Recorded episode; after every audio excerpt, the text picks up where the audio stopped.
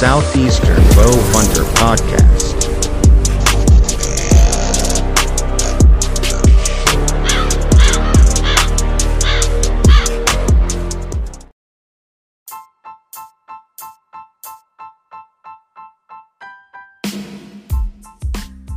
Hey guys, it's JD with Southeastern Bowhunter Podcast. You ever get bored like I do in the middle of the night watching YouTube, trying to figure out which broadhead flies the best, which one penetrates the best, different arrows, different bows, different bow speeds, all that kind of stuff? Go check out Chest Thumper Outdoors. Not only does he have some good hunting footage, he also does amazing broadhead reviews and arrow reviews and bow reviews and stuff like that. He goes to all the different trade shows and tests out all the bows right there on camera. He also does the Mountain Archery Fest. So give him a check. That's again, Chest Thumper Outdoors. Go give him a good listen. Go watch his videos. Some amazing content.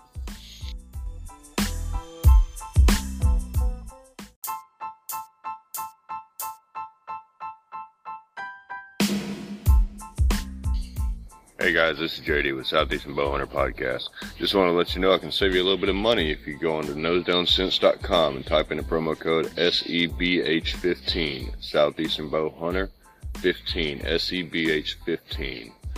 That'll get you 15% off on all the products they have across the whole site. Now go make sure you check them out. Amazing products, great cover scents, and great application scents for those big old scrapes you're trying to work on. Also, after you get that game, you can go ahead and season it up with some of their seasonings and dry rubs they have. Go give them a check.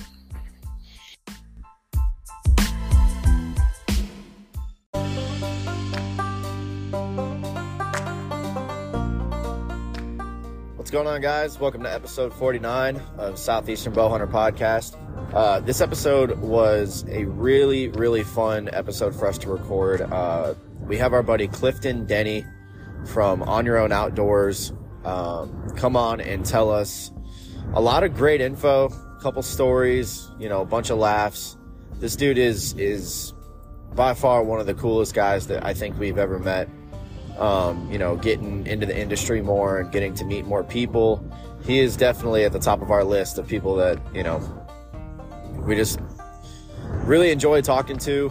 And, uh, you know, he's very helpful when it comes down to tips and tactics, especially on public land. Clifton has killed a bunch of Pope and Youngs with his method, and I'm telling you that this dude knows what he's doing. Um, I, you know, I guess before we get into it, uh, sorry if it's a bit of a struggle. Uh, long weekend. I had, uh, I'd hunted twice this past weekend. Shot a doe on Friday. Thought it was a good shot. Thought she was gonna fall within eyesight. Um, she didn't. Followed the blood trail, and it was not that good. Um, ended up not being able to find this deer. It started raining, and you know I was by myself. There, there's a lot of reasons why I couldn't keep looking. Um, property lines, stuff like that. But then, you know, so that sucks. And then I went out Saturday night, shot another doe, pulled the shot, straight up gut shot. Thank God I was shooting the G5 Mega Meat because without that broadhead, I don't know if she would have died when she did. Um, I did have to leave her overnight, but I found her yesterday morning. So, you know, it's bittersweet. I hate I hate gut shots. I hate the fact that, you know, I didn't make a lethal enough kill for her to die quickly. But that's part of the game, man. We sometimes make mistakes, and that's what happens. So we're on the board. Uh, we got, you know, some public land hunts coming up in the next few weeks, some bucks that we're still chasing. And, you know, this season's ramping up, guys. Speaking of that, um, it's starting to get a little bit colder. And, you know, if you are basically in the market for some, you know, great, comfortable, quiet, warm camo, uh, go check out Asio Gear. Asio Gear's got a bunch of early season stuff. You know, if you're going in the evenings and it's still kind of warm wherever you're at, you can check them out. Go get some uh, early season jackets, pants, whatever you need, shirts. Um, but for the rest of us, where it's getting you know a lot colder now, Uh, they have some late season stuff that's going to keep you warm in the stand, and you're not going to be you're not going to be up there shivering and miserable and all of that. Um, so if you go there and you check them out, you see some stuff you like. They gave us a code for you. It's SBH10. That's SBH10. Uh, it saves you 10% site wide, and believe me, you're not going to be disappointed. Uh, next up is Summit Tree Stands.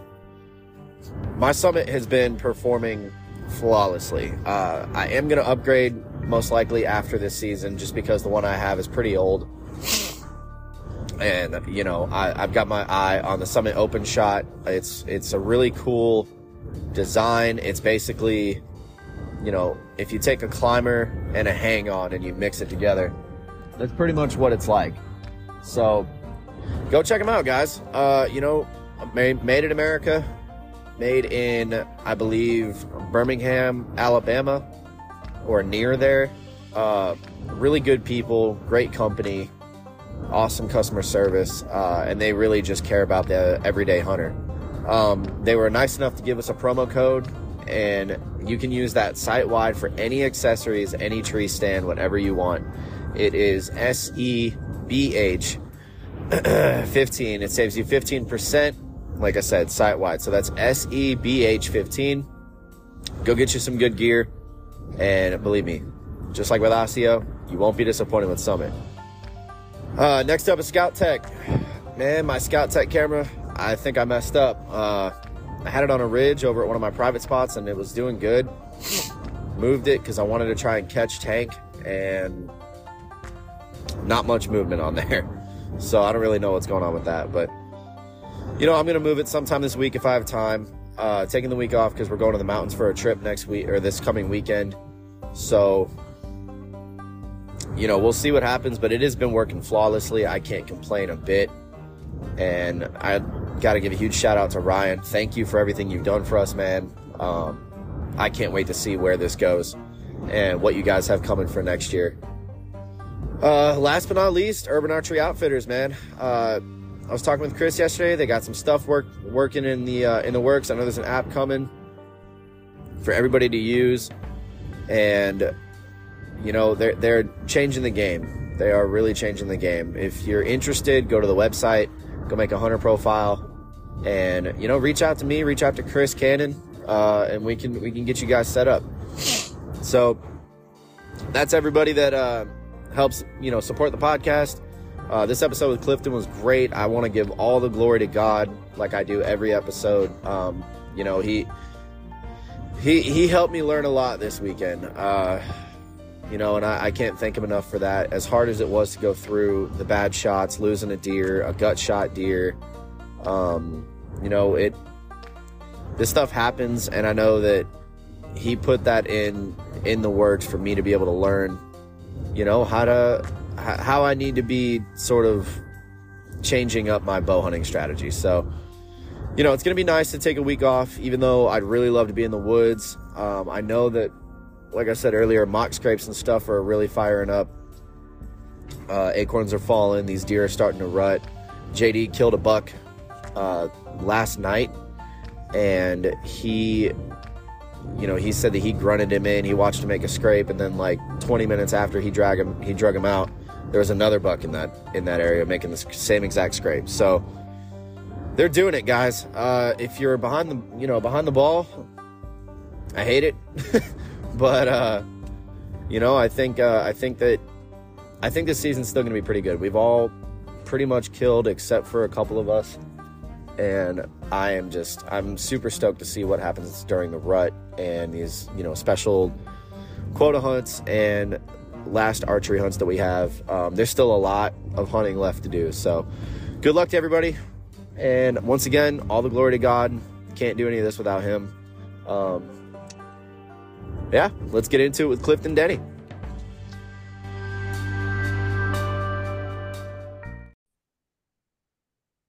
All right, guys.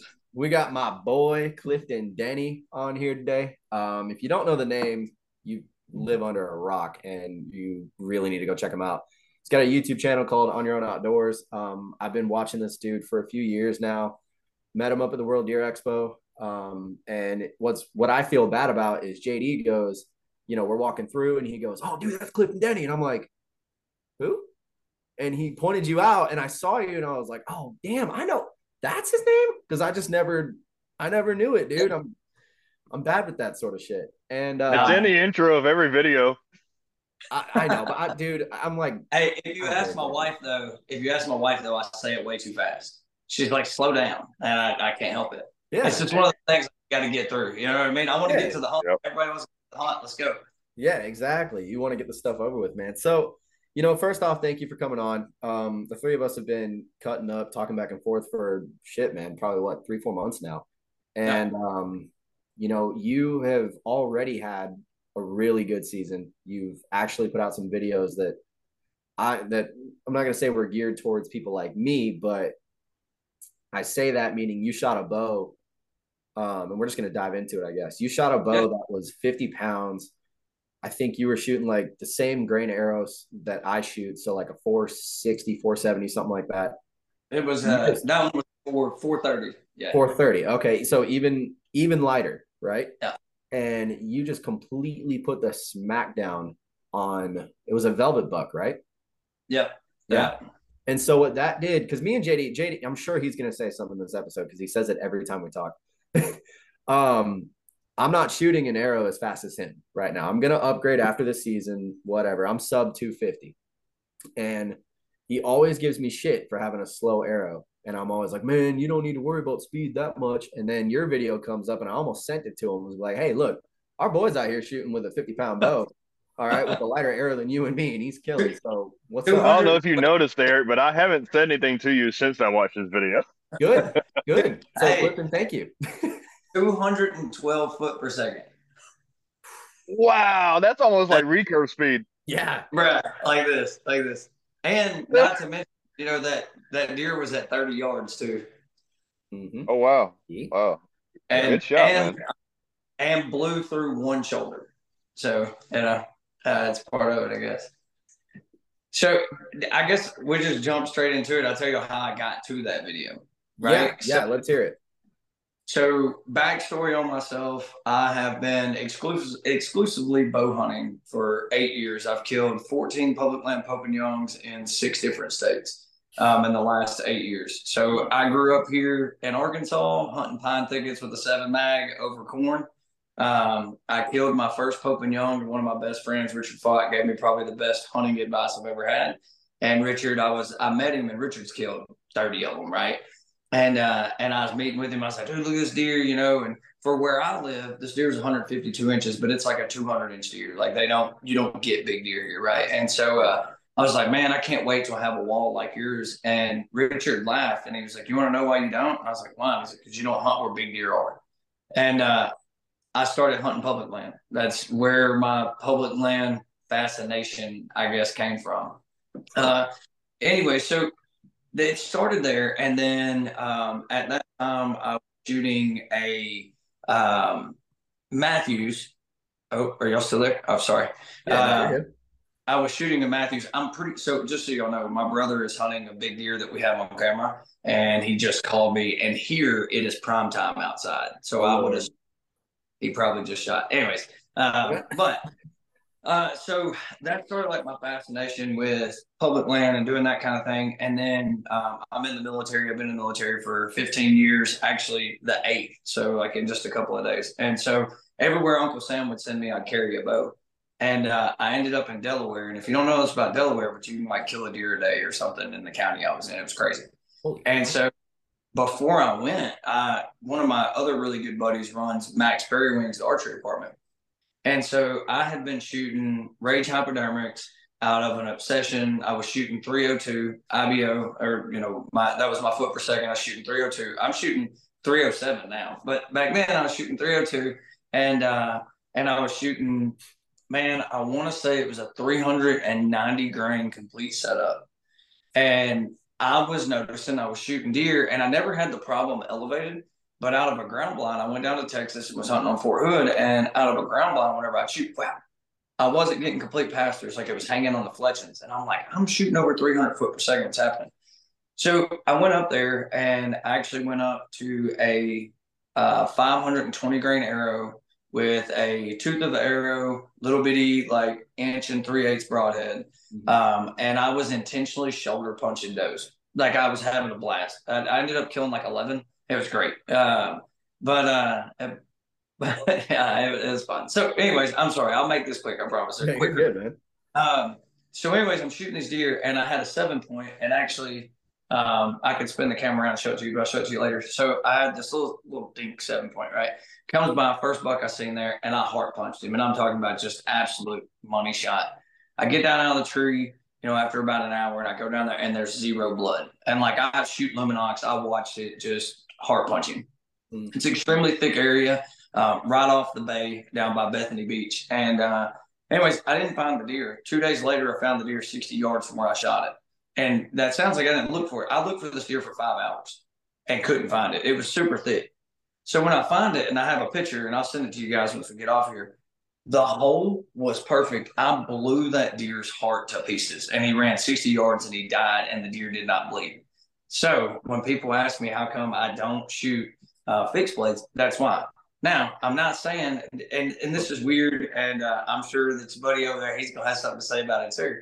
Because I tell everybody, I shoot large, you know, I shoot rage hypodermics. That's what I love. That's what I've shot for years. I will shoot, just like last year, I think I actually killed 16 deer last year with seven different broadheads.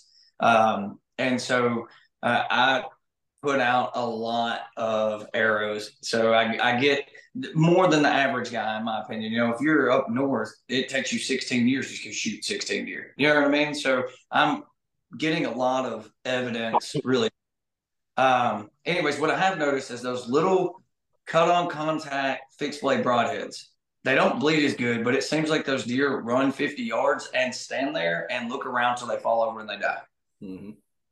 You shoot them with a rage hypodermic or a mega meat or a Swhacker, one of those big ones. It when you find those dudes dead, they're like this because they ran until they just fell over.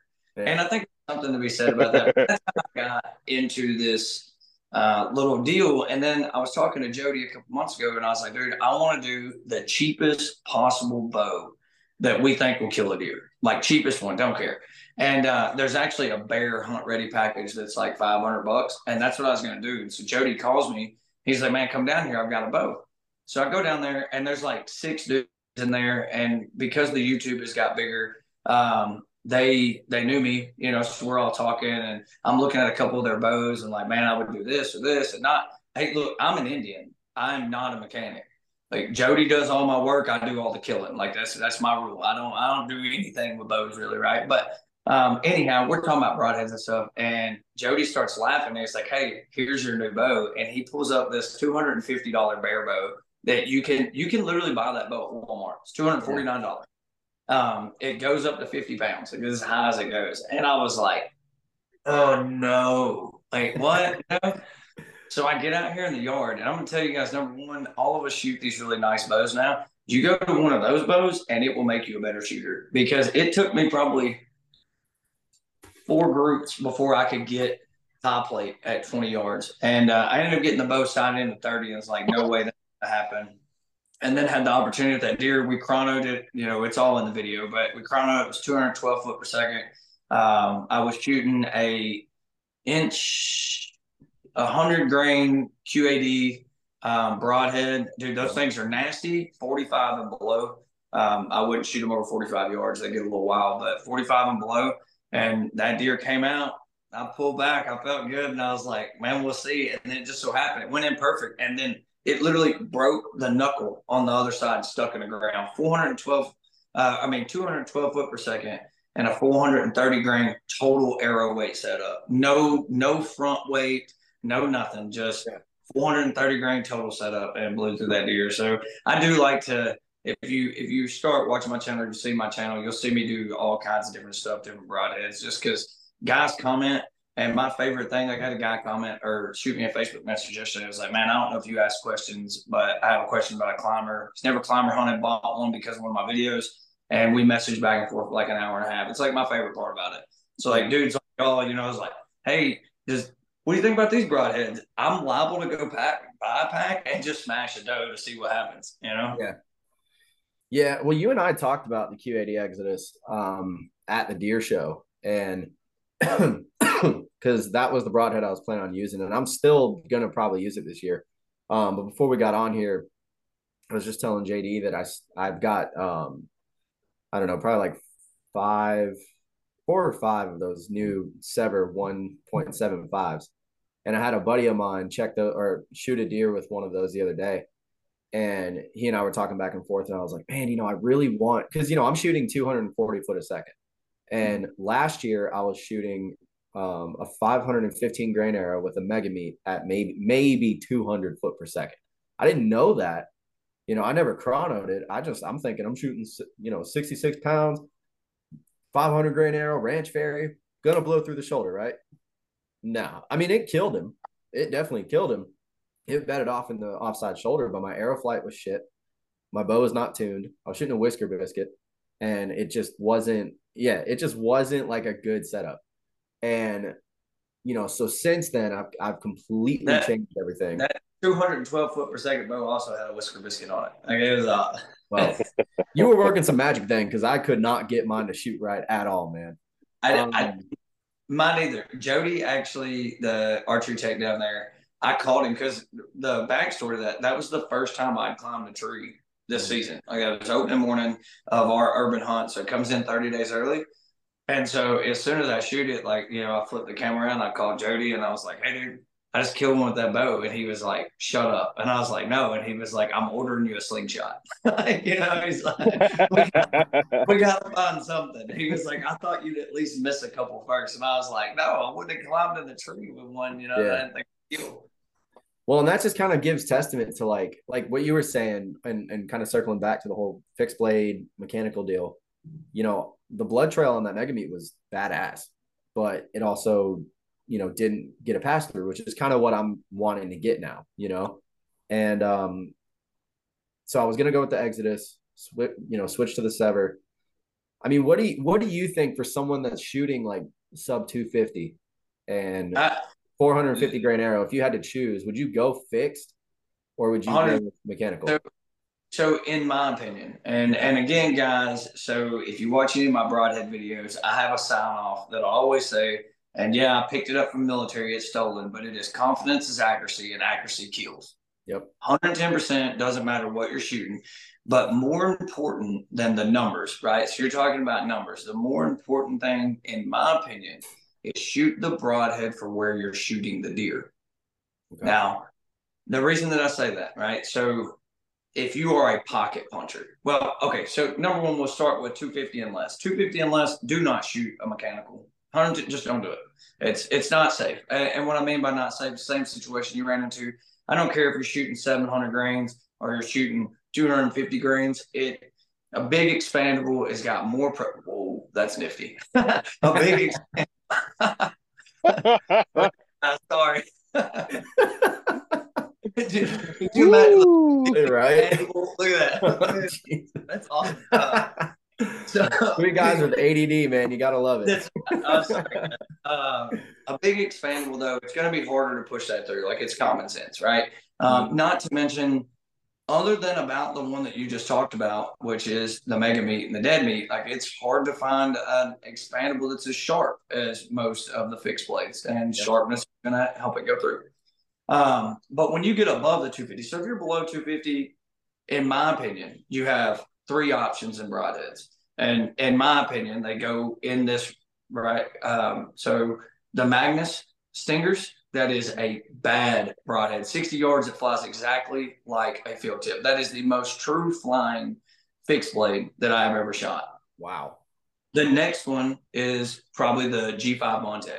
Uh, that that broadhead, which is crazy because it's big and bulky. Thing flies phenomenal. Mm-hmm. However, if I was shooting a bow or shooting in an area where I'm going to be 40 yards and in, um, and if you don't know this about me, I like to shoot distance. Um, I think my average on the last, I did this two years ago or a year ago on one of the pages, made a bunch of people mad. Um, I think out of the last 42 deer I've shot, uh, the average was right at 40 yards, 42 yards, something like that, um, that I shoot deer. Uh, but here nor there, um, the QAD, like that thing is absolutely disgusting. What it does, it literally gives you the blood trail of a mechanical with the pass through of a fixed blade. See, that's what And- I was going to just ask you. And I don't mean to cut you off, but that's No. something I've really been like debating with a lot of people lately that are shooting mechanicals. And they're like, oh man, this, you know, like the Sevr, which is why I switched because I, I just wanted to see what would happen. Now, granted, I didn't have to change anything. So I could literally go upstairs, throw that Exodus on, and I'm, I'm good to go. Right. Yep. But the thing that I keep running into whenever I talk to anyone, JD, my buddy David, my buddy Andy, my buddy Thor, whoever it is, it doesn't matter. They're always saying, "Oh man, fixed blades, you know, blood trail's not that good. Like you'll get a pass through, but the blood trail's kind of, you know, dotty. They're like, go with mechanical so you get a better blood trail." And I'm Dude, like, I, I had a conversation with my first sergeant, like literally. So I'm the safety NCOIC at in the military, right? And I just did a UXO brief today. That's the reason I was worried about being here on time, which is an unexploded ordnance brief. okay. Uh, but before I went in there, my first sergeant was asking me this exact question. He's shooting a crossbow, and he was like, fixed blade or mechanicals. And like I said a while ago, you're not ever, and I will stand by that unless it is just a perfect shot, shot next to shot, that mechanical was going to give you a better blood trail 90% of the time. I won't say 100%, right? 90% of the time it's going to give you a better blood trail. But for whatever reason, and I do think that it is a smaller cut diameter and it's sharper. It's like the deer don't know what the hell happened to them when you hit them with a small um, fixed blade broadhead. Mhm. They'll run 40 yards and they'll just stand there and fall over. And like if you find guys like myself that are mechanicals that are honest, they will tell you I, my average deer runs 100 yards. I don't care if I cut his heart in half, if I double lung him, or I gut shot him. He's running 100, 150 yards and is going to die in a dead sprint. Where, like the video you were talking about a while ago with that QAD, uh, uh, one lung, well, I guess it was two lungs, eh, but two lungs, offside shoulder. That deer ran 35 yards, stood there, looked around until he fell over. Like it's like they don't know they're hit with those super sharp, small cut diameter broadheads. yeah. Um, but the and I'll say this, and then you can do all the talking you want to. But the shoot for, and I hope that if nobody listens to anything I say about any of the stuff about bows and broadheads or any of that, because I'm not a teacher of tuning and stuff like that, but I am a teacher of a lot of experience with shooting deer, right? So Yep. shoot the broadhead for where you're shooting the deer. So I shoot rage hypodermics, and guys all the time are talking trash, right? Well, I could go through my house and show you 50 racks that say that it works, right? However, I don't pocket shoot deer. I hold six inches off the shoulder. Doesn't matter if the deer is 10 yards or the deer is 50 yards. I shoot for a double lung shot. Two reasons. If I pull left six inches, I heart punch that deer. If I pull right six inches, I gut shoot that deer. I'm a smart enough hunter that if I gut shoot that deer, I will get down, leave the opposite direction, come back in five to eight hours, and that deer's dead in 150. Right? If I'm pocket shooting deer, if I was one of those guys and I'm trying to heart punch deer, I wouldn't shoot a mechanical. 110% is too risky. You're too close to a shoulder. Don't mm-hmm. do it. So shoot the broadhead for where you're planning to shoot your deer, and you'd be fine. Because I get in these arguments, like I don't even argue with people anymore. They'll be like, Yeah. "Oh, mechanical's better," and I'm like, "All right, cool. Where are you shooting your deer?" And they're like, "Heart punch or nothing." And I'm like, "Well, you're probably a pretty intelligent person then, because if you move this much, you're getting in that shoulder and you're going to Yeah. lose a deer." You know, so shoot it for where you're shooting deer. So I- I'm picking your brain because this, uh, Yeah. JD knows I I tinker with stuff all the time. I got two properties. One I can track as far as I need to. The other one is one acre, and it's on a power line. And my what I'm hoping happens is when I kill there that the deer go up the power line and die before they get onto the neighbor's property. So what I'm kind kind of taking from that is go with the fixed blade on the small um, piece of land, and then if I want to try the Sevr or any any mechanical, try it on the other one because at least I can go track if need be. Is that Um, would you suggest that, or would you say just go fix the whole way around? Shoot it in the side of the head. I'm just kidding. There's a good way to I'm not that good of a shot, dude. not with a bow. no, no, seriously. If um if I was hunting on a small property, I would most certainly be shooting a fixed blade.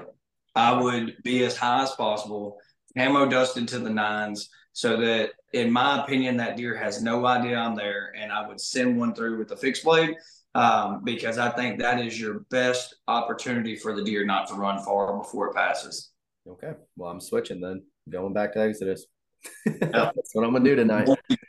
Um, well, look, man. So you know how I found you is kind of relating to what we were just talking about. Is I love watching broadhead test videos, and when JD put his out, I probably watched it three or four times because there's just something about the things that people make that you can kind of see the you know devastation that'll happen.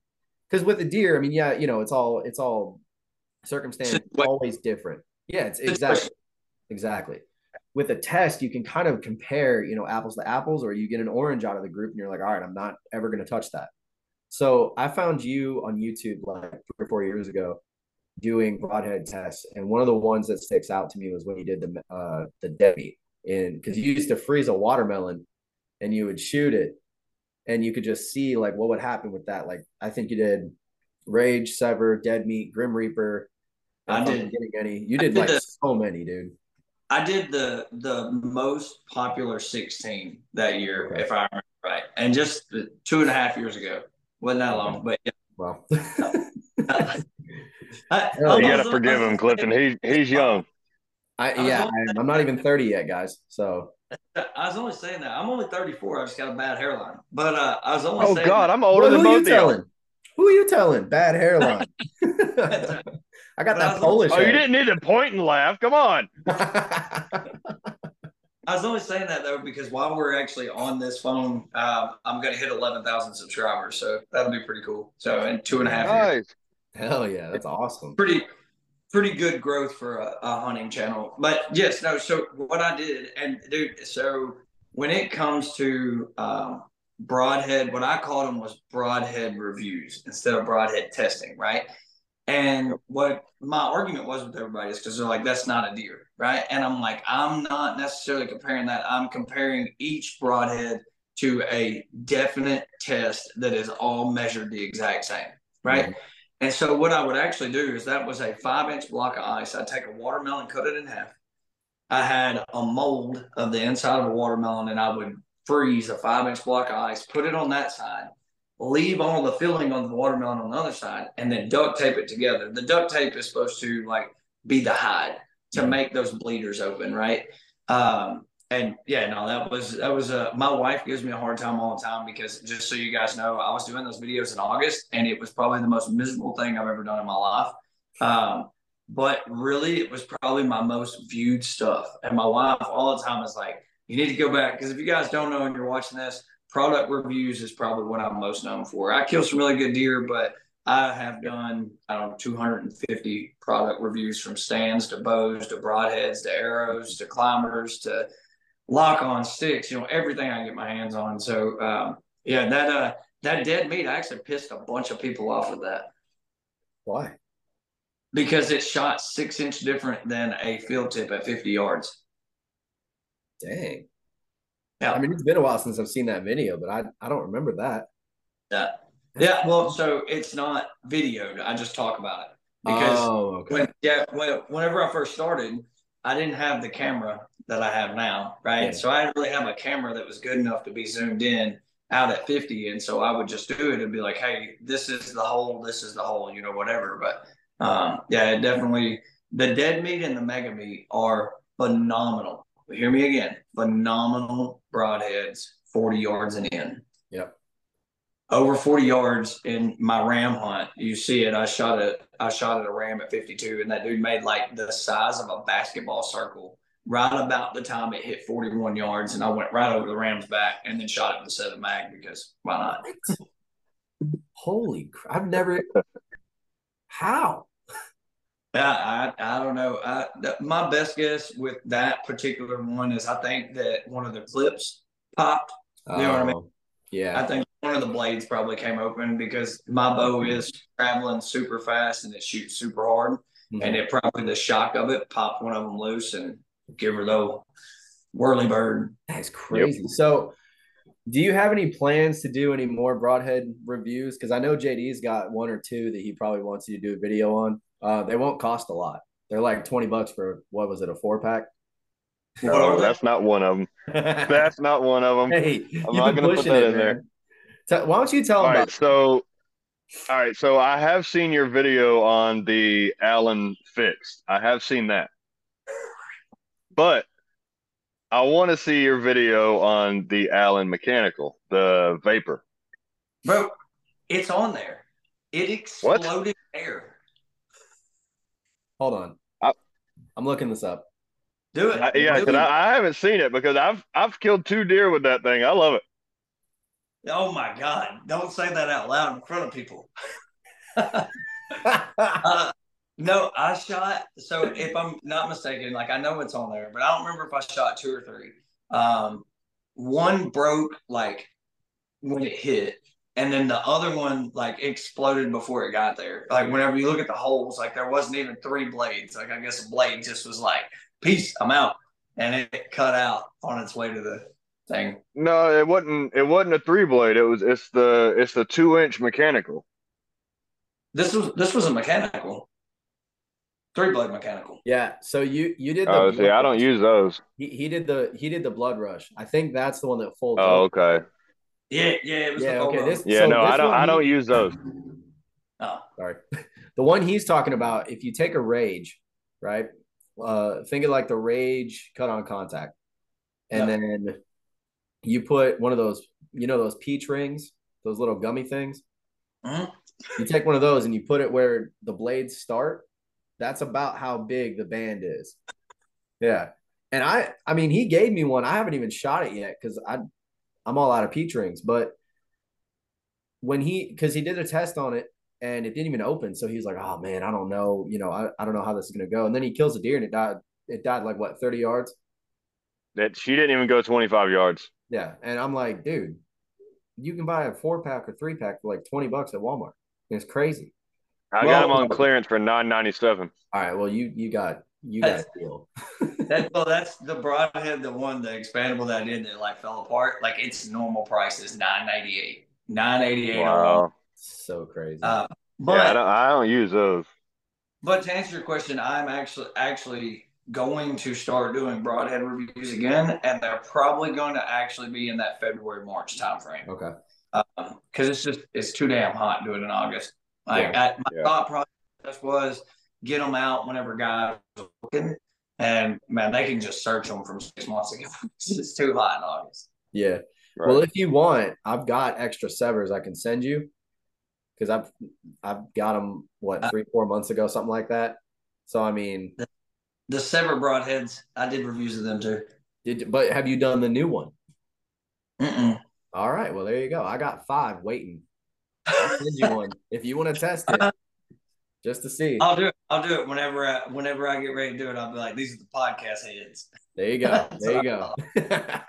The podcast head episode. Podcast heads. Podcast. They're they're southeastern bow hunter exclusives. Um, There you go. Them orange and everything. Yeah. They'll... I'll I call it. Gary from Sevr and say, "Hey, dude, look, um, put the logo on the blade for me, will you?" Yeah, yeah. he would never do that. But um, so I guess still talking about the review stuff, man. Like I watched, you know, because I'm getting a new bow um after this season. Bear just dropped a whole new line of bows, and I've already picked out the one I want. Um, I'm gonna be getting the white. Which one? The Whitetail Max. Uh, okay. All right. If I had thirteen hundred bucks, I'd get the persist, but Bro, you're broken. I'm And broken. what I mean, yeah, you are the problem with the whole industry. what, did right I, what did I do? Right now. What you tell him, JD? Look, you What is it? are you are the problem. Well, When you get ready to get hey, the first step to fixing a problem is admitting you have one. So tell me what it is so I can fix it. that's right. Listen, we're in AA right now. All right. Yeah. archery archery addiction right? or archery anonymous i'm sorry all right so listen Archery awareness. there you go the the I love first it. Hey look that might be what i start calling my true hunting speed videos uh, Hey, i think you go. That, that, that would work. um so in my opinion, again, this is all opinionated stuff, right? Is that what you just said is why guys can't shoot. And what I mean by that is, is if you actually know bows, every not every bow, but Yeah. every we'll just say every bow. is made for a different type of shooter, right? And so if you have your mind set on, I'm getting that white, and I'm not saying the bear because I think the bear line's great, right? Oh yeah. Um, but I tell everybody, and if I'm lying, I'm dying. Not this PSE, but my last bow that I got when I got my obsession, I had the guys down at Mack's. Literally before I got there, they set up seven different bows at a 28 and a half inch straw and 75 pound pool. Okay. And they put electrical tape over the names of them, so I didn't know what they were. And I went and shot each one of them, and I picked the one that shot the best for me. And so, get you a bear, Yeah. but go shoot them all. Shoot them all So because sorry, keep going. no, because just because you see it and you're like, man, it's a really good price, it's a really good deal. What guys end up doing a lot of times is they try to change to the boat, and mm-hmm. that's not what Buyer's most, remorse. you know what I mean. Look, he's Yeah. over there smiling. He's like, you right? Well, no, it dude. So it's funny you say that because when I first started, I had a blackout, which is basically just a Bear Legit, rebranded Bear Legit, right? Awesome bow. I loved it. It's just too slow for me. Like I want to be faster than where I'm at. Mm. So I think I hunted with that bow for two years. JD had a Bear Paradox that he was selling, so I bought his bow. That's the bow I'm using now. And I will be fully honest. At first, I hated it because it's a single cam. And I did not like how every time I would go back and it would drop, it would Mhm. like drop. I wasn't used to that. So, Yeah. man, and sometimes like I'd pull back and it'd drop and then it'd try to kick back forward. And I'm like, all right, that's, I don't like that. So, I guess really what I should say is because I've got a bear dealer down the street from me. So they have every bear that I could want. I've had my eye on the Alaskan, the Whitetail Legend Pro, and then now the Whitetail Max. Because that's kind of what's in my budget, you know. Um, so if they have any of those, I'm gonna do exactly what you said. And if they have any any of them in stock, you know, just sitting there in the shop, I'll pull it back and I'll see if I like it. And if not, I'm not gonna waste my money. You Look, know? remember, So confidence is accuracy. yep. if you go in and when and you know my first three bows I bought were all eBay bows, all used bows, bought them on eBay because that was the price I had set in my head, and you know whatever. Um, every bow I have shot since then, except for whenever I went back to Mathews for a couple of years, that was a mistake. Uh, but every bow I shot since then, uh, it's not Mathews, man. I went back to a short axle axle, and it's just Yeah. not for me. I like to shoot distance. Um, I have went in and shot multiple bows and then decided on a bow. And probably the best thing and the worst thing for me is how many bows. Like y'all have seen the True Hunting Speed videos, how many bows I shoot a year. Yeah. And and and it's hard for me because I get guys. I can't tell you how many messages I get over which bow should I be shooting, right? And I'm like, God, dude, because you know, you've got Prime now that Prime has came a long ways, especially if you like that long axle to axle, right? Um, but there's there's all these different bow brands now, and they're this much difference, right? I don't know if you there's this much difference, but this much difference in that bow when you're holding it and you're formed up and you're sitting there, like that's a 20 yards different than a guy shooting a bow. Like, you know what I mean?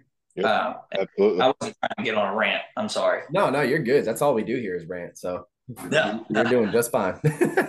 um, no, I mean, I bring that up because, you know, you have shot a bunch of bows and with me being in the market in the next, I don't know, five, six months, um, I've kind of bounced back and forth between dart and obsession and bear. I mean, I'm a huge bear fan. Like that's what I started with.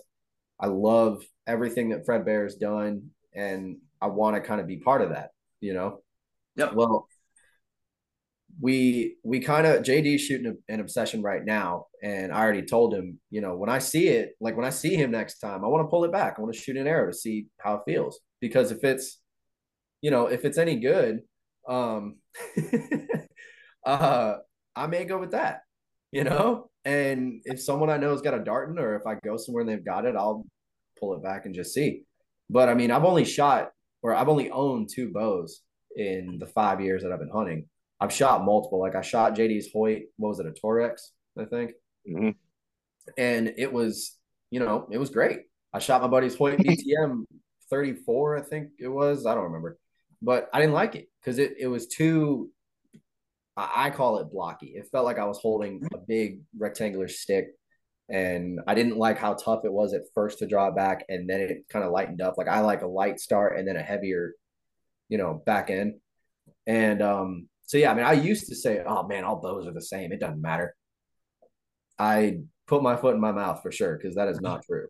You know, I mean, they like you said, they they're all really good, and there's that much difference, but that much difference, I feel like can really change And, how you feel about a brand. You know, I, well, you know, and and the guys that are, you know, the ranch fairy style guys, and this isn't bad mouthing, like they're they're listen. So when it comes to any reviews or mechanics or this is the right way and that's the wrong way, look, if you try hard enough, you can find data that backs you up. It's what it is. You want to shoot a light arrow, you can find data that backs it up. You want to shoot a heavy arrow, you can find data that backs it up. Uh, but when it when it does come to the bow, and I mean it's just like everything else, you know, shooters shooters preference or whatever. And it's funny that he shoots obsession because I actually emailed those guys um, a couple weeks ago because my most favorite bow that I have ever shot in my life was a DEFCON six. Like I just I had never picked up an obsession in my life. Was shooting a Mathews uh, Z7 Extreme. Mhm. Went in and was like, I don't care how much money I got to spend. I'm buying a bow. And uh, the damn obsession was the most expensive one, and I thought it was a Bowtech. Like, because remember the? I thought it was a Bowtech, and Yeah. uh, he pulled it off. He was like, "It's an obsession," and I was like, "What is that?" And he was like, "What you're going to use." And so that bow to this day is still nicknamed the meat axe because I killed a whole bunch of stuff with it. That DEFCON six was an amazing bow. that, that was insane. What was uh what was the details on it? I don't, I don't know. Like I know the name, but I don't know the details off the top, you know, the top of my head about that bow. in a line? It's been seven years ago, six years ago. They haven't made it a long time. Uh, Yeah. The DEFCON six, I think it was a three thirty five IBO at the time with a six and a quarter brace height and thirty two axle to axle. Yeah, it was my it was my first over thirty inch axle to axle, and Mhm. where I messed up is when I got my Mathews, I went back to a VXR twenty eight inch axle to axle, Oh wow. and it took me it took me nine months to learn how to shoot it again.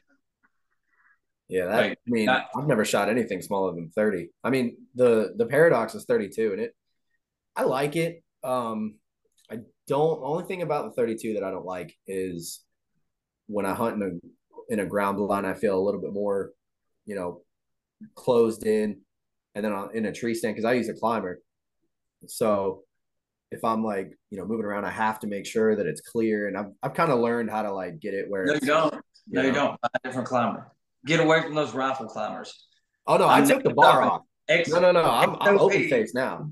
Yeah, X, we're good. XOP come January, that new climber will be the bow hunting climber. That thing. Is it the one that's that's like all open? It's basically a hang on, but it's a climber. It's, it's the same. Yeah. So I use the, the old school lone wolf, which um, if you're bow hunting, man, especially if you're like an exclusive bow hunter, they're extremely hard to beat. We won't go down that rabbit hole because I'll talk climbers for hours.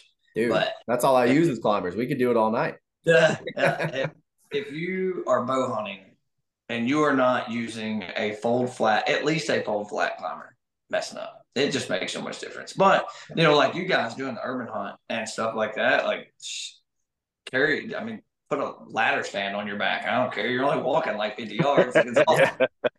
Yeah. Outstanding. JD is the one using the ladder stand this year. I, I actually sold him one. What was it last year? I think. Yeah, yeah. All right, now hold on, hold on, hold on. I'm not necessarily using it. It's permanently placed, Well, I know, uh, that, but I have it. a climber that I go in with.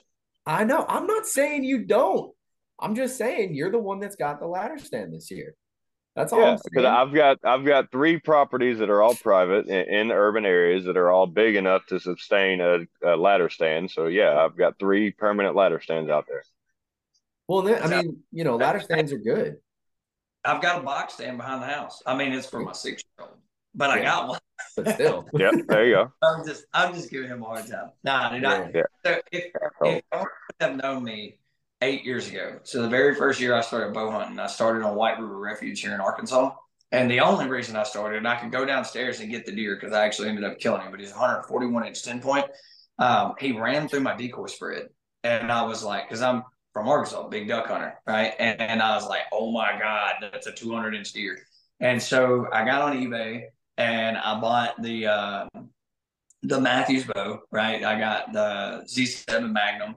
I buy this bow or Extreme. I'm sorry. I buy that bow and I literally took the three sections of my ladder fan and wrapped a ratchet strap around them and put them on my back. Holy and that's crap. how that's how I hunted. Damn. Damn. Yeah, And I started the rough way. Where we're at now, like, you know. right? well, and like I actually just had this conversation with a buddy of mine the other day because the climber I've got's an old Summit. Like I don't even know when it was made, but it has the detachable rifle rail. So hmm. I was able, and I used to be scared of heights, like really scared of heights. Now, after just forcing myself to get used to it, I, I can go, you know, 30 foot and I'm fine.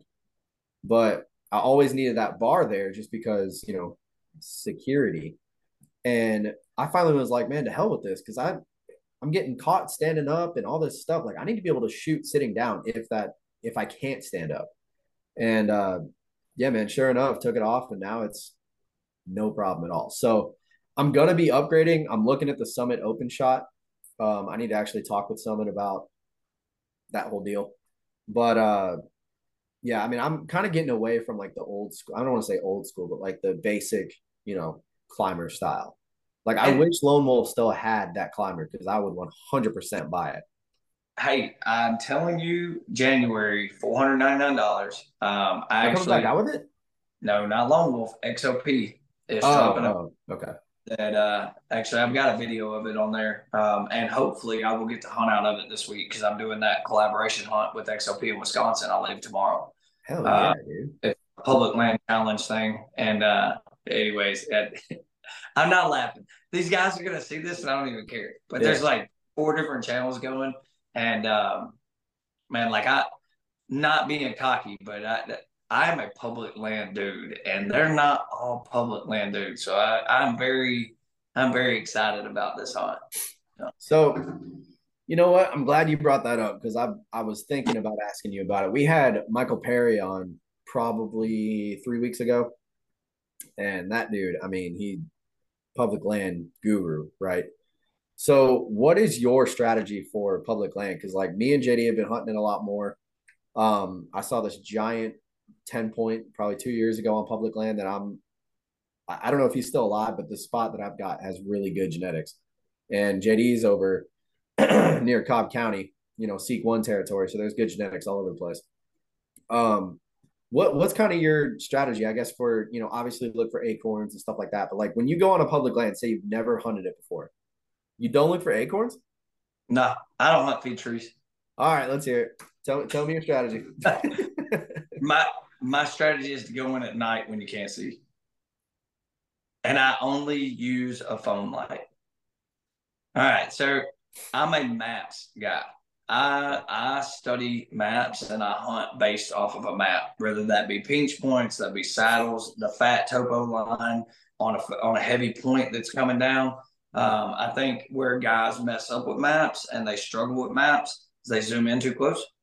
You need to be zoomed out where you are looking at a half mile radius so that you can actually see with your eye those different terrain features that are that are funneling these deer.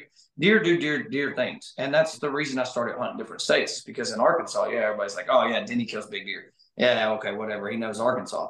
Well, I, in the last four years, I've done that in Kansas. I've done it in Mississippi. I've done it in Alabama and Georgia. Like, it, there's a method to the madness. Um, but for myself, I don't I don't hunt feed trees. I hunt what I like to call cruising corridors, where I think bucks are going to be traveling. Um, you know, I don't. Uh, one thing that I think guys mess up with is that myself and the way that I do it with maps, I will pick a spot on my map. You know, I might have three pins on one ridge or whatever. I love hunting ridges, by the way, but um, I'll have three spots, or if it's a pinch point at the end of a slough or a creek or whatever, I've got three spots, and those are the only three spots I'm going to because I am confident in my in my uh, capability of reading a map. Right. So when I get out of my truck, and this is like, you know, hunting 101, right? You don't want to stomp all over your area. Right. So I get out of my truck. I walk straight to my spot. I've got my phone light. I look around. I find a tree. I climb that tree, and that's where I hunt. Um, I think what people end up doing is they go out, right? They're gonna be on a um, you know, a five day hunt, six day hunt, something like that. And they go out and they're in a rush. And so the first day they walk, they forget about all those pins they've done set on there the last month and a half before this hunt.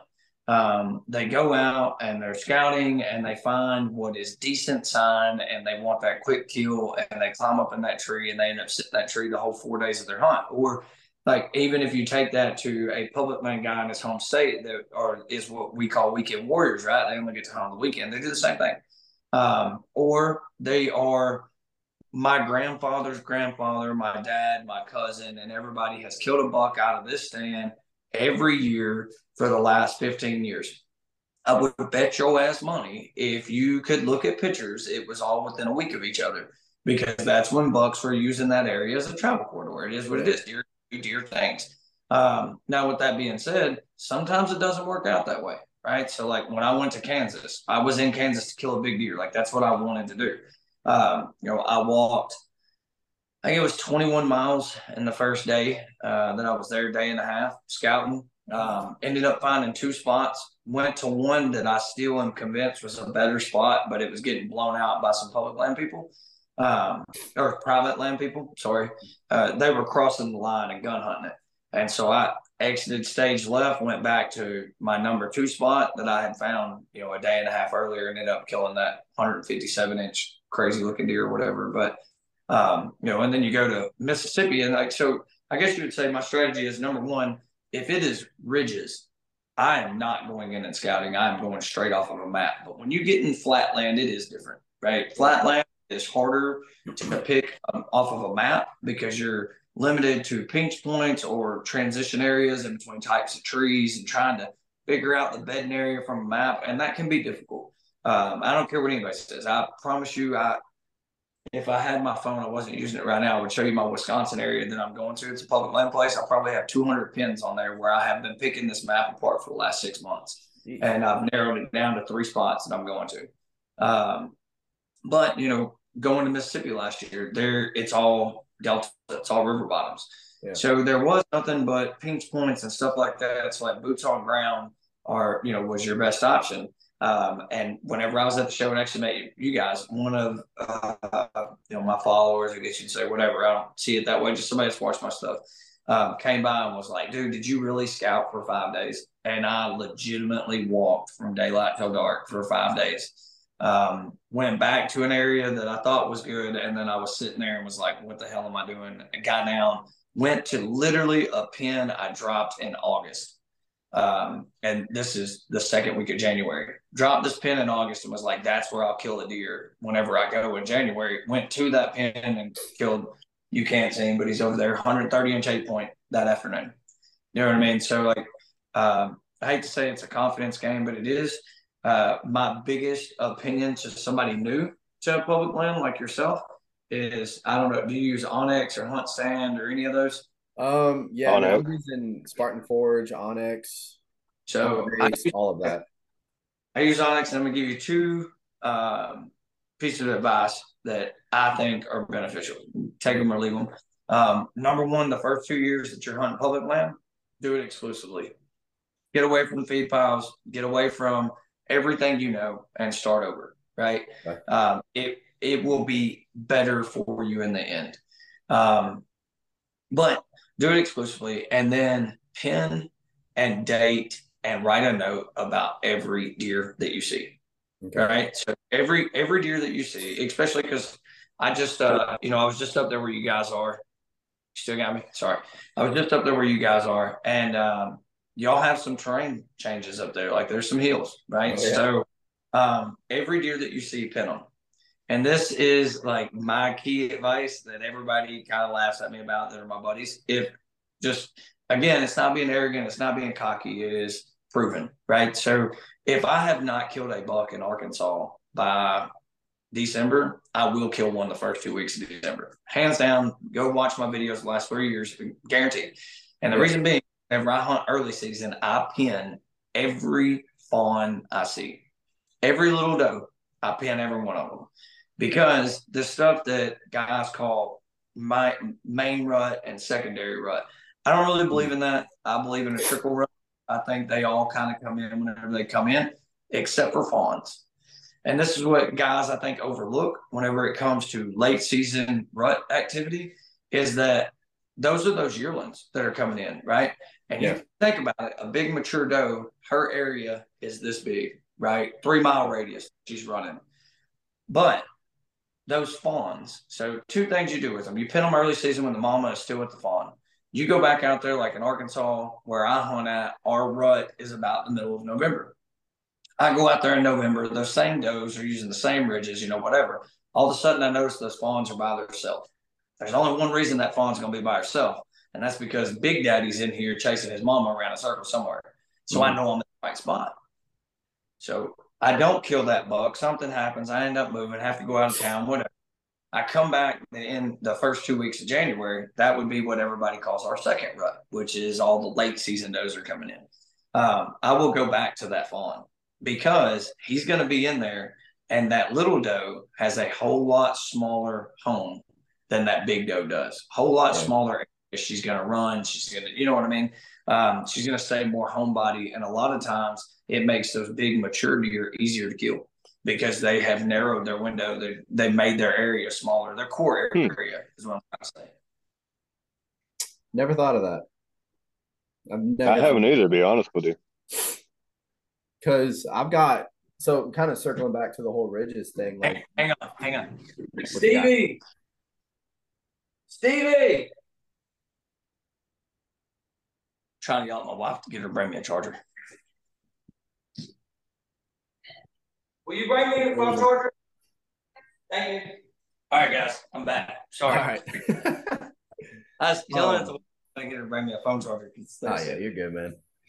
Um, but yeah, so one of my buddies, we went scouting this summer, and he put me on this ridge that he said he's always seen deer, and it's maybe three, I don't know, 300, 400 yards away from where he hunted last year and saw decent buck travel right across. So it it's kind of next to like they've got a horse trail on this public land, and mm-hmm. it's next to the horse trail, maybe 100 yards off the trail. One of his buddies killed a 130 over there like two years ago. This is not far from where I was set up. So I go there opening morning, and you know the wind is good for it. I think the deer are going. I had some photos. Oh, boys got the charger. Out of Stevie. Hey. Hey, how are you? That way, probably. I don't know if it'll reach. Clifton, I'm gonna have to uh I'm gonna have to send you a screenshot of an area I want you to look at for me and just like highlight or just circle where you would want to sit. yeah, I was That is my that. favorite, literally my favorite thing to do. But turn on the topo lines. We are we are. Yeah, both there I've got those on because I'm I'm I'm military like you, so I I, I love lines. Yep. Yeah. Yeah, I'm not, me. but if it helps me kill deer. And and so, dude, I, I could I could uh I could send y'all stuff. Like I had this guy in Louisiana last year, um, that sent me a pin, and he was like, "Man, he's like, I watch all your stuff, dude. Is super cool guy, and I hope he ends up watching this and then comments on it." Um, but he actually sent me a pin of a new property he got, and he was like, "Hey, where would you sit?" And I was like, "Here, right? Like no questions asked, go there." and uh, he was like, "All right, I'm gonna try it." Well, I killed the biggest deer of his life the next day, and that and I'm not saying this like it, I, hand on Bible. That happened like 25 times last year. That's crazy. Um, Wow. yeah, I'm sending you everything. Once you- on the plan. once you learn topo map, and and I say this all the time, like, but if you're looking at a, a topo map, right? Everybody calls it a bench. I don't like to call it a bench, but it's the fat line on a topo map. If you see a ridge, it'd be like skinny line, skinny line, skinny line, fat line. Mhm. Hunt the fat line. That's where that mature deer is going to be traveling every time. Um, and guys will be like, "Oh yeah, of course, because it's a bench." Well, I don't know where you're hunting at, but where I'm at, it doesn't look any different than the rest of the ridge. But for whatever reason, that's where those dudes like to travel. Yeah. It's and it's funny because guys will be like, "Well, I always have better luck on the logging roads." Well, if you will pay attention to that topo map on where in the 1800s they built the logging roads, guess where it's at? It's on the fat line. Yeah. Anyway. Well, and then, so like you were saying the ridges, man, and and literally this dude, you know, I had photos in there, good deer. You know, I think there was one big seven that I was like, oh, I'd shoot that. And I get in, get up in the tree. It's like 7:30. And he never told me where he's seen these deer come from. So I'm thinking they're gonna be coming directly you know, out of the creek bottom because it's a ridge on top of a creek bottom, and then there's another ridge on the other side. Yeah, no, they're gonna be skirting that thing. And they did. They came up from the creek bottom, but to my right. And I mean, I just I wasn't expecting that. So, you know, I hear a stick break and I look over and there's three, I don't I don't know how big, like they weren't like, you know, giants or anything, but it was a bachelor group of bucks that came up. And I was just like, oh shit. Okay. So I need to be over here so I can cut them off when they come up this ridge line or up this uh, creek bottom and come up here on the ridge and then go back down because he was telling me that's kind of how they move. Um, so I'm gonna send you some photos tonight or tomorrow of kind of the area, and if you see anything on there, I'll make sure there's topo lines. But if you see anything on there that's like, dude, go here, that's Mm-hmm. exactly where I'm gonna go when this next gun or this uh, archery hunt comes up in like three. I'm not gonna I'm not gonna flood you like he is. I'm just gonna send you one. well, it's not gonna be a And ton. let you It's like pick an area. three. Hey, hey, I'm gonna tell you the thing that I tell every one of them. Test me. Test me. I, I love it. Test me and then go out there and don't don't uh don't do, don't be like one guy. He was like, Man, I went to your spot and didn't see anything. I was like, Really? And he was like, Yeah, just tell me about his deer numbers.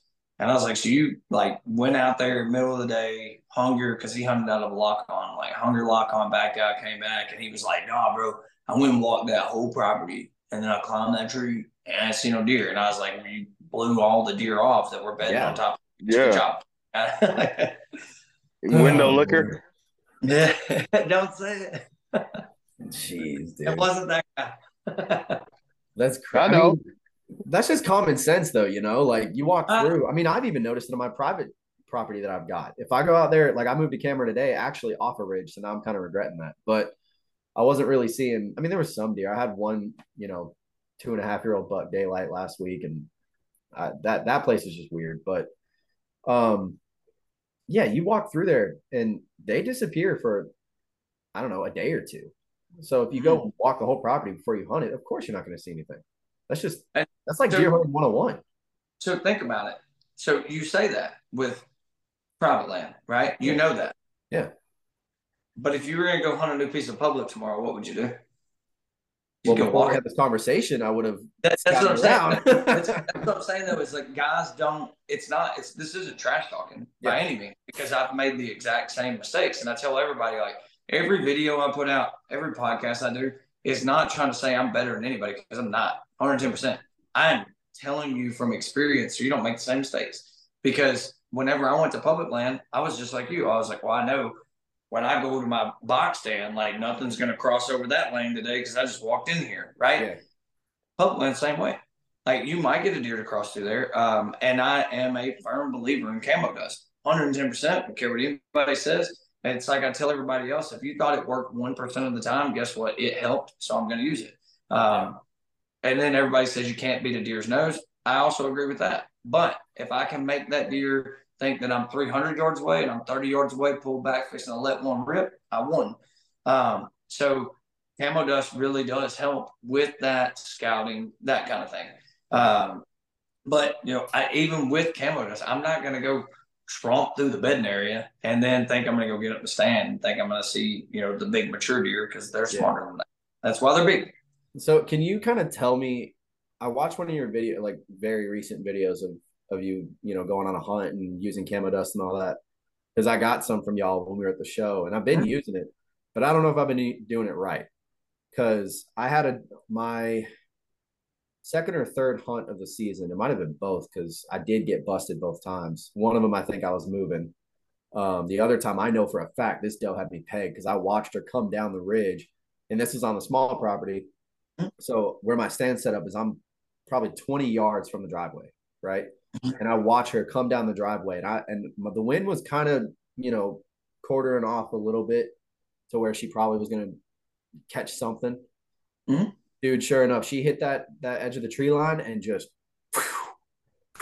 the whole time and just gone. And I'm Yeah. like, I didn't put it on right or enough, or so like, what's how do you do it? How are you supposed to do it?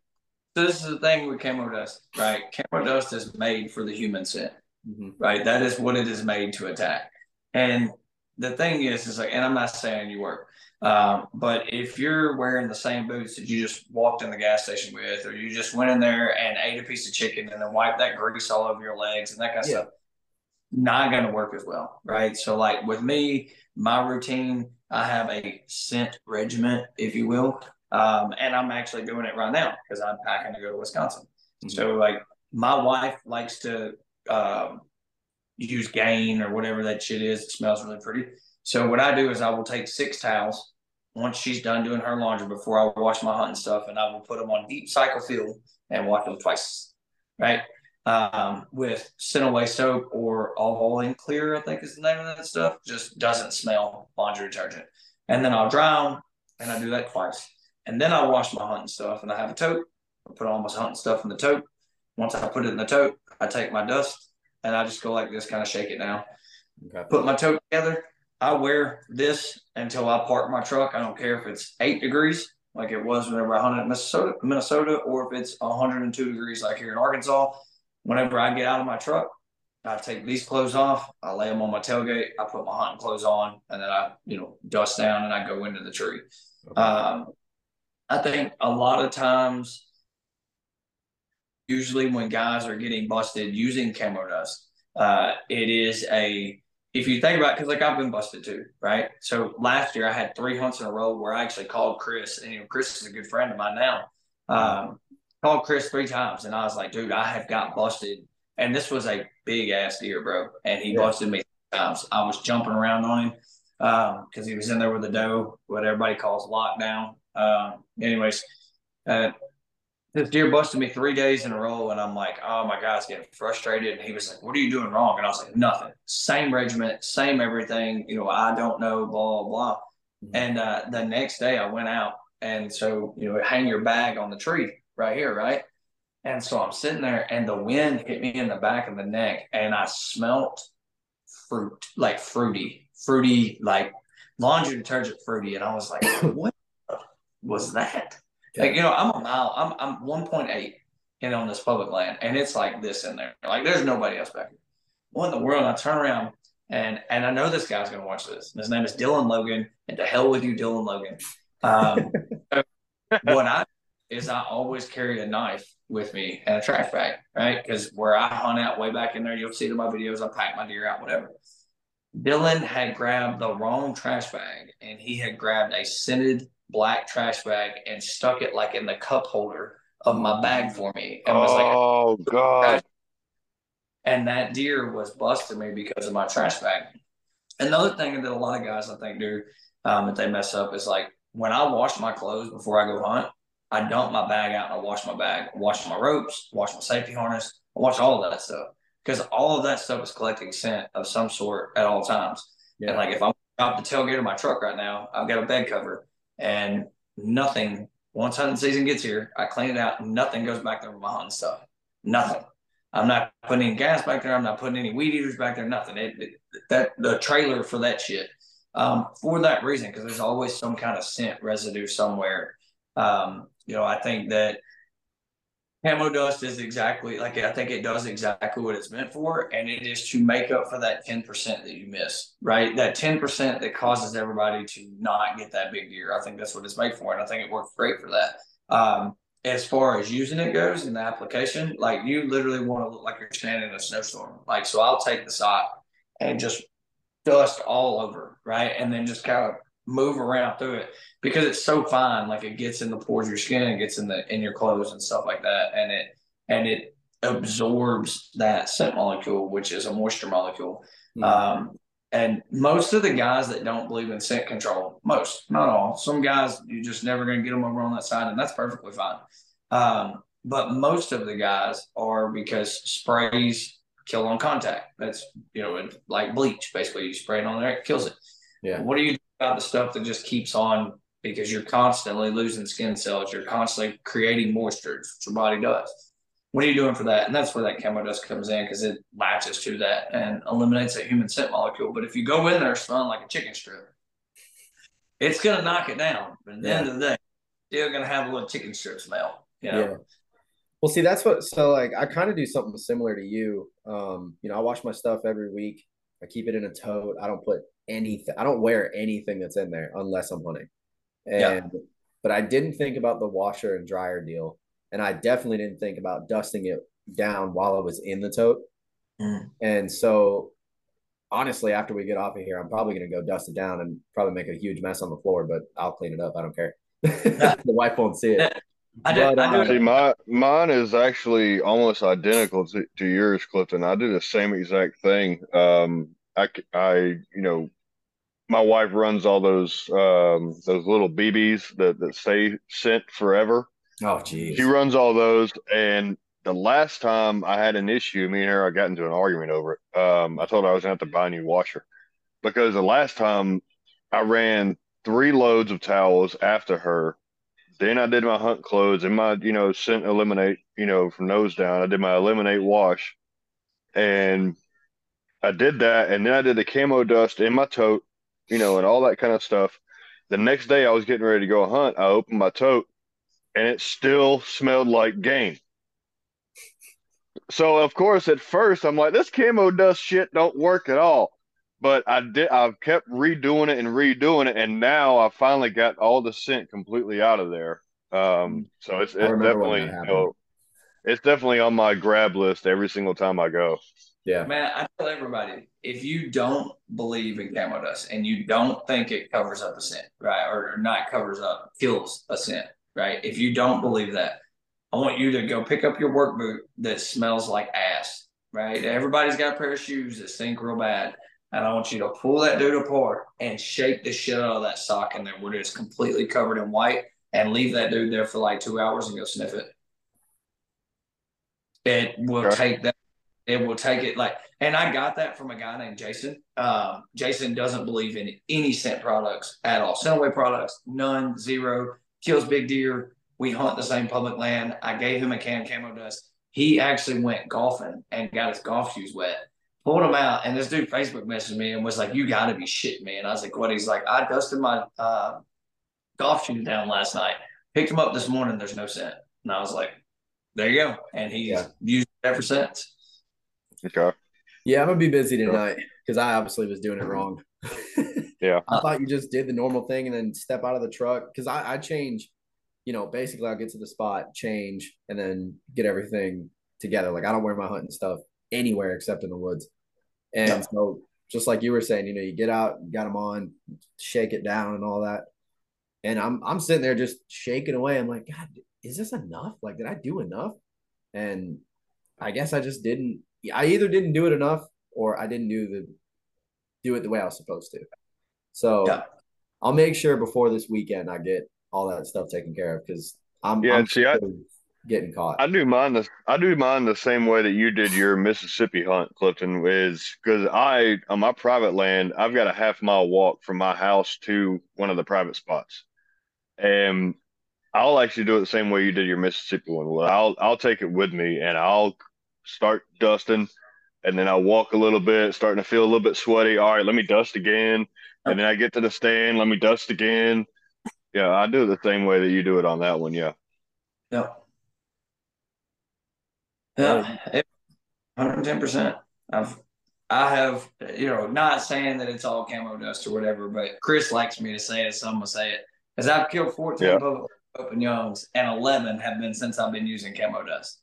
Um, so you know, but There you go. but I'm gonna be honest with you, man. Like, and anybody that kills big deer or has killed, and I haven't killed giant deer, right? But I've got a whole bunch of 130s, 140s, and a few 150s. But um, a big deer is gonna travel with that crosswind, right? Like they they want that. And just like that deer in Kansas, and part of it might be, you know, because I get guys that argue with me and they're like, well, you're shooting them at 40 yards. Maybe, but I've also killed them the Mississippi hunt. I killed that deer at like seven steps or something like that. yeah. Um, Mhm. and that was sh- straight downwind. You know what I mean? Um, but you know, part of it is is like I will intentionally set up. Like if I know my scent game is 110 percent, I will intentionally set up with what people would consider the wrong wind, which I consider the right wind, because I want that buck to have the wind, so he's traveling with that wind in his nose. And I will sit just off of that, like you know what I mean. So for me, it's an angled wind. For him, it's hitting him straight in the face. Um, and that's we could get into the whole ridge stuff. And I'm gonna do this very shortly because I it's an episode by itself. But most of the time, right? So can you see both of these? Yeah. Say these are two ridges laid next to each other, right? all the feed trees are on this ridge, right? This way is north. Over the top of that is north. So you got a north wind, wind coming out of the north. So the north is coming from this direction, going this direction, right? So you got these two things. Most guys are going to set up right here, right? Feed trees on top of the ridge. They're going to set up right here. And they're going to see every two year old deer and every doe that comes through there. That mature buck is right here on that fat line on that next ridge. And the reason being is he has no reason to take his ass up here. Zero reason. Big deer don't like being around other deer. If they did, whenever you get pictures of them, they wouldn't be by themselves. They'd be with big deer. and so what these big deer do is they stay on this what I like to call the secondary ridge, and they'll be on that fat line where when the wind comes over this, it is going over and it is hitting that other ridge, and he can smell everything that's over here, and that gets me into a whole nother deal. Which again, we'll do one if y'all want to. We'll do one over how wind moves and that kind of thing, and the way oh, yeah. that I my advantage in the ridges, but the reason being is like that deer is over there, and this leads into where I think that bucks grunt to call does to them. That's my opinion. Um, hmm. I have seen that multiple times from a tree where I have a doe over here in a slough in the cattails, and this you know little buck is running around chasing her in circles. And I look over and I've got a deer on the wall. He's called mean deer, is what my wife calls him because it's a very aggressive mount. But I shot that deer at 73 yards uh, with my obsession. But uh, that deer came and was grunting, and that doe ran her ass over there so that he would beat up the little deer that was chasing her. And then he just kind of walked around behind her. Like you very rarely see a big mature deer chasing a doe by itself. Now, if there's a chain of bucks, absolutely, right? Mm-hmm. But you very rare, you see him following her. Watch all the primos videos or whatever videos you want to. Whenever that doe comes out and there's that 200 inch deer behind her, he's just following her. He ain't running her. He ain't running the shit out of her. No, that's two year old, three year old bucks. That mature deer is going to be that next ridge over where he can walk by. He knows that all the feed's up there. He knows it's where all the deer's at. He walks by so he can catch that scent of them. And that's why, like, and you'll hear this in a lot of my videos. I said it in my Kansas video my but one of my best friends, Eric, was seeing like 20 deer a sit. I was seeing two deer because I am not hunting deer. I am hunting a deer. Mm-hmm. And so I set up to where I think that mature deer is going to be. So usually I don't see high numbers of deer. And that's what kills me so bad. Just like if you watch the video I dropped last night, where I'm like whining basically at the end, like every time I come to these urban places, I get beat up. It's because I'm not used to that.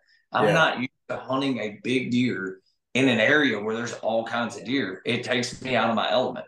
Um, and that's why, like, hey man, big kudos to see one of them. Like that guy, like he's got it figured out. And that's you know, I always laugh because guys will be like, man, if I was in a big buck lease, I'd kill 200 inch deer every year. Probably not. If yeah. I was hunting public like all these other guys, I'd kill 150 every year. Probably not. You know what I mean? Like it's it you every um every type or style of hunting has its own challenges. And that's why I like the traveling. Like I'll spend the last dime I've got as long as my family is fed. Yeah. Now, all the like bills are paid, family is fed, and I've got vacation. I'm going somewhere because just like everybody else, like I was telling my first sergeant today, like every time I go to a new state, it's like the first time I got to hunt again because it's all brand new.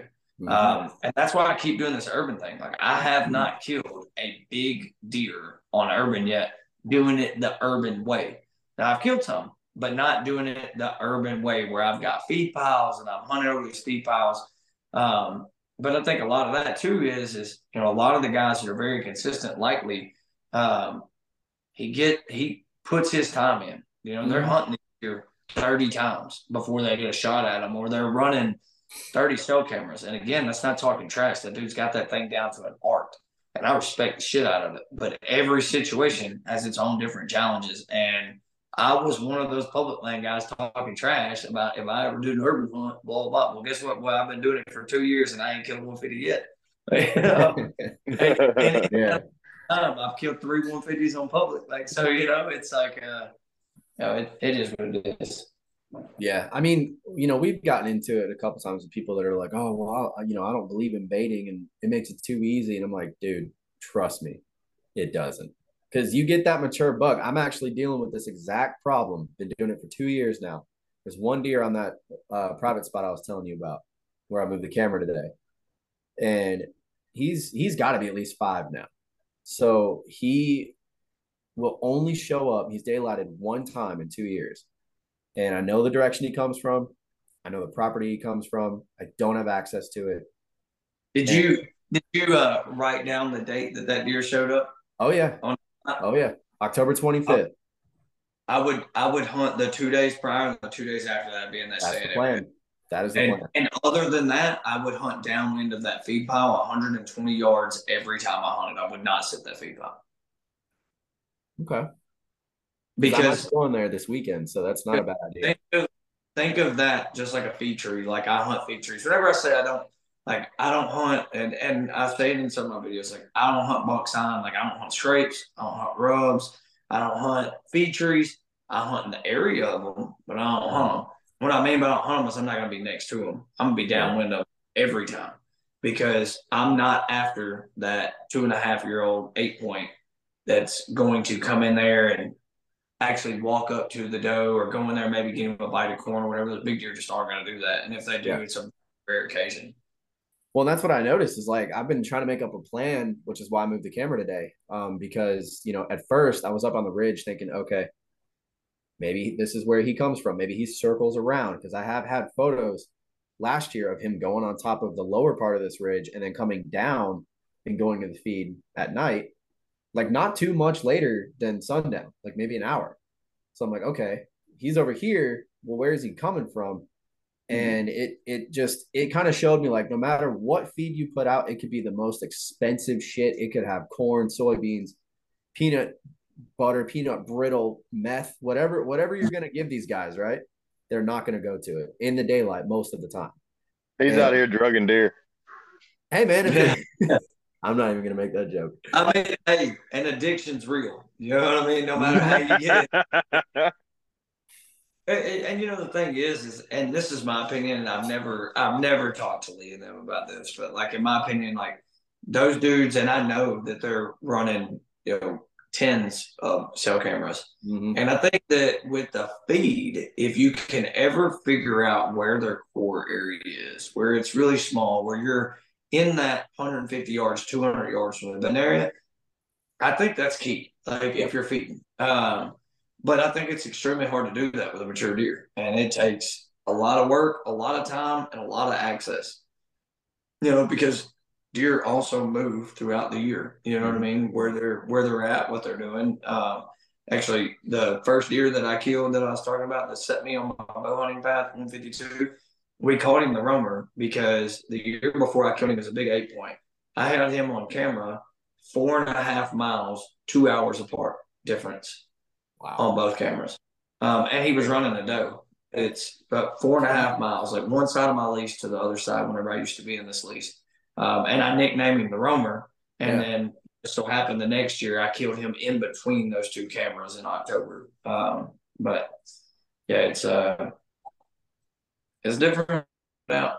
And every style owns like you gotta if you're an actual hunter like you have to respect every style whether it's like you said like you catch a lot of crap for baiting and what sucks is is man like um one of the xop guys i'm gonna throw him underneath the bus right now his name is tom right? Tom is probably one of the best dudes i've ever met in my life. However to hell with that clown and i'm gonna make him watch this next week because i'm gonna be with him.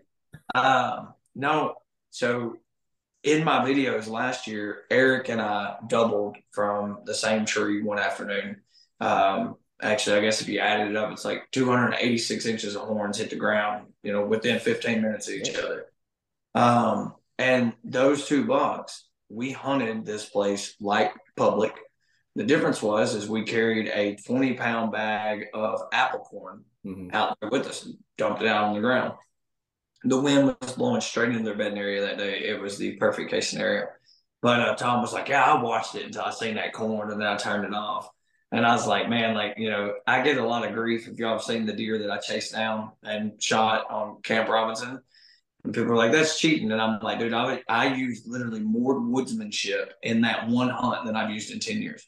Like trying to get in front of that deer and know where he was going, you know, and stuff like that. So it's you know, every bit of it's different. It doesn't matter if there's feed or not. Like it's uh there's a method to it that you have Yeah. to use. It's Not gonna be successful.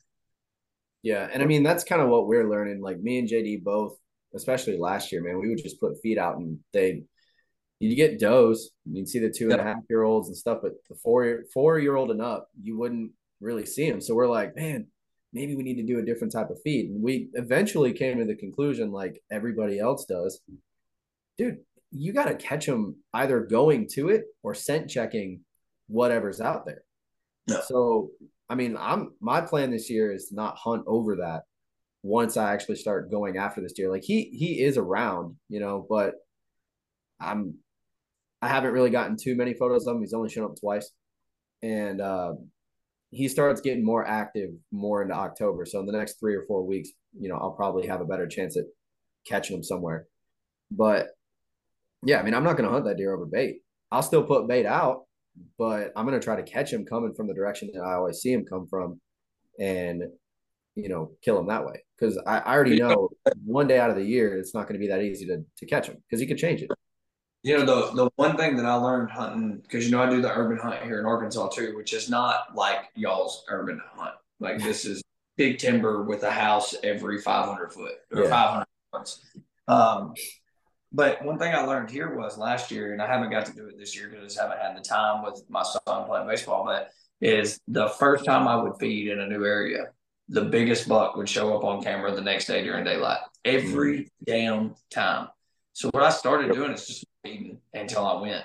Um, and I killed a pretty good buck the next time doing that. And then the next time I literally had a 160 show up and I had decided to sleep in that morning. And I spent the rest of January trying to get on that deer. And between that, you know, January it's like shows time. So you got the ATA and all that stuff, Big Buck Classic. And so I had like three days to hunt him and I just kept dumping feed to it. And like the last day was whenever that like extreme cold front came through last year.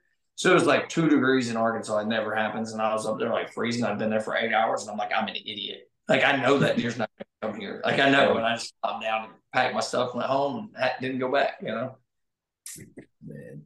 Yeah, these deer will drive me nuts, dude. I, I've I've stayed up so late sometimes just you know trying to learn how to read like maps and looking at photos and kind of watching like where they come from. I'll I'll have my photos and just do a slideshow, and I'm just Well- like, all right, how was he moving? And then So I'm, I'm gonna tell you.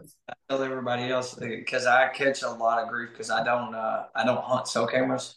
Mhm. If I put a camera out, if I put a camera out, it is to see what is in that area. I'm not hunting where that cell camera was. Yeah. Uh, and so here or there, another podcast that y'all know the guys very well. They asked me, they were like, "What do you mean you don't hunt cell cameras?" And I was like, "You want me to tell you why I don't hunt cell cameras?" And they're like, "Why?" And I was like, "Because when I go on that block of public, and that 135 inch three year old comes by me and I run an arrow through it, that was the biggest fucking deer in the block of timber, and you can't convince me otherwise. You know? You're not wrong. You're not wrong. You Maybe know, that's what we need to do. I think people mess up on public land using cameras is you are hunting behind that deer. Like True. 90% of the time, you're hunting behind that deer. Um, now, I think it's a lot better than it was with original trail cameras, obviously, where guys would run a trail camera and that buck showed up five times last week. So they hunt it for the next two weeks. They don't see the deer. Um, so I think it's better, but I still think that, like, you know, at least I'd say 70% of the time, probably that guys are hunting behind that deer. Like that deer showed up, they got him on camera, and they're like, bro, I got to be there. And they take off, you know, they take their five days of vacation they got the next five days. They don't pay attention to what the wind, the weather, the temperature, the moon phase was for that day that buck showed up. They just go the next five days Mhm. and they don't kill him. Now they've wasted their vacation, and now another two year old buck dies the end of season because they're not going to eat that tag. Like you know what I mean? I think it's uh, yeah, that's a, that's that's my spill on cameras, and I run and I have a bunch of them. I've got one of probably every brand, and I run one back here behind the house on a designated feed site for the six year old, and then I run two or three at some places on uh on the urban place that I Yeah. hunt. But Yeah, I mean it. I'm kind of. I used to use it like like how you just said. You know, one shows up, and I mean, hell, I even did it this year, and it actually worked. It's just the day. uh, It was uh, after the six point. My daughter named Trike. You know, he was showing up in daylight every day for about three or four days. So I went on a um, I think it was a Saturday evening, and I got in at like two o'clock, and it downpoured. I was freezing. I got down from the tree, changed into different camo, camo dusted down, got back up in the tree, and you know, I'd already gotten blown at once. This doe snuck up behind me and just happened to look up and just whew, gone. So, you know, I'm thinking, all right, if he is gonna daylight, you know, it's six o'clock. This is this is the time. Sure enough, dude, I look up on the ridge to my right and see, you know, deer. I don't know what they are, but I see deer. And these two little fawns come running down.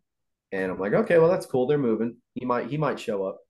And um, you know, so you start getting that those nerves going because you start Mhm. thinking, all right, he's here, right? He's gonna be here. And um, so I stand up way too early. I'm like kill mode. I look over and I see this brown, big brown body coming down. I'm like, oh, that's just a doe. It's cool. Nope, it was him. He came running down, chasing these fawns, bully buck and everything. Mhm. And I mean, literally, dude, it was it everything worked perfectly, except for the fact that I let my nerves get too much to me, and I was in there shaking like a leaf, and they they had to have seen me because even the fawn stopped and looked my direction, and I'm like, if a fawn looks up at you, bro, your knees were rattling. dude, it was bad. It was really bad. Like Yeah. you would have thought I already shot this guy with how fast my heart was racing.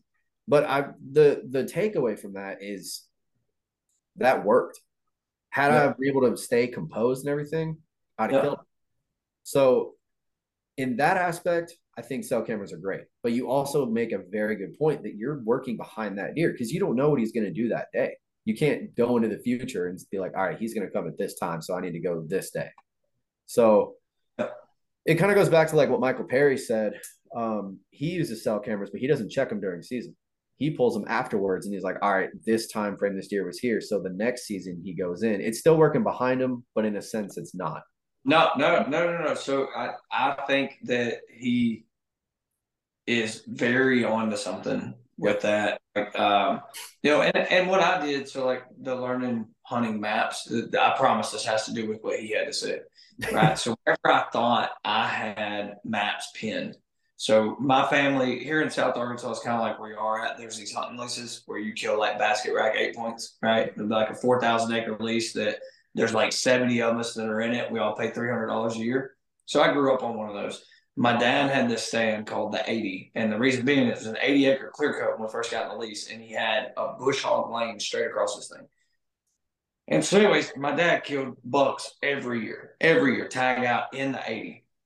And so, whenever I thought I started figuring out how to read maps, I went and opened onX to all the places I had hunted in the Yeah. past.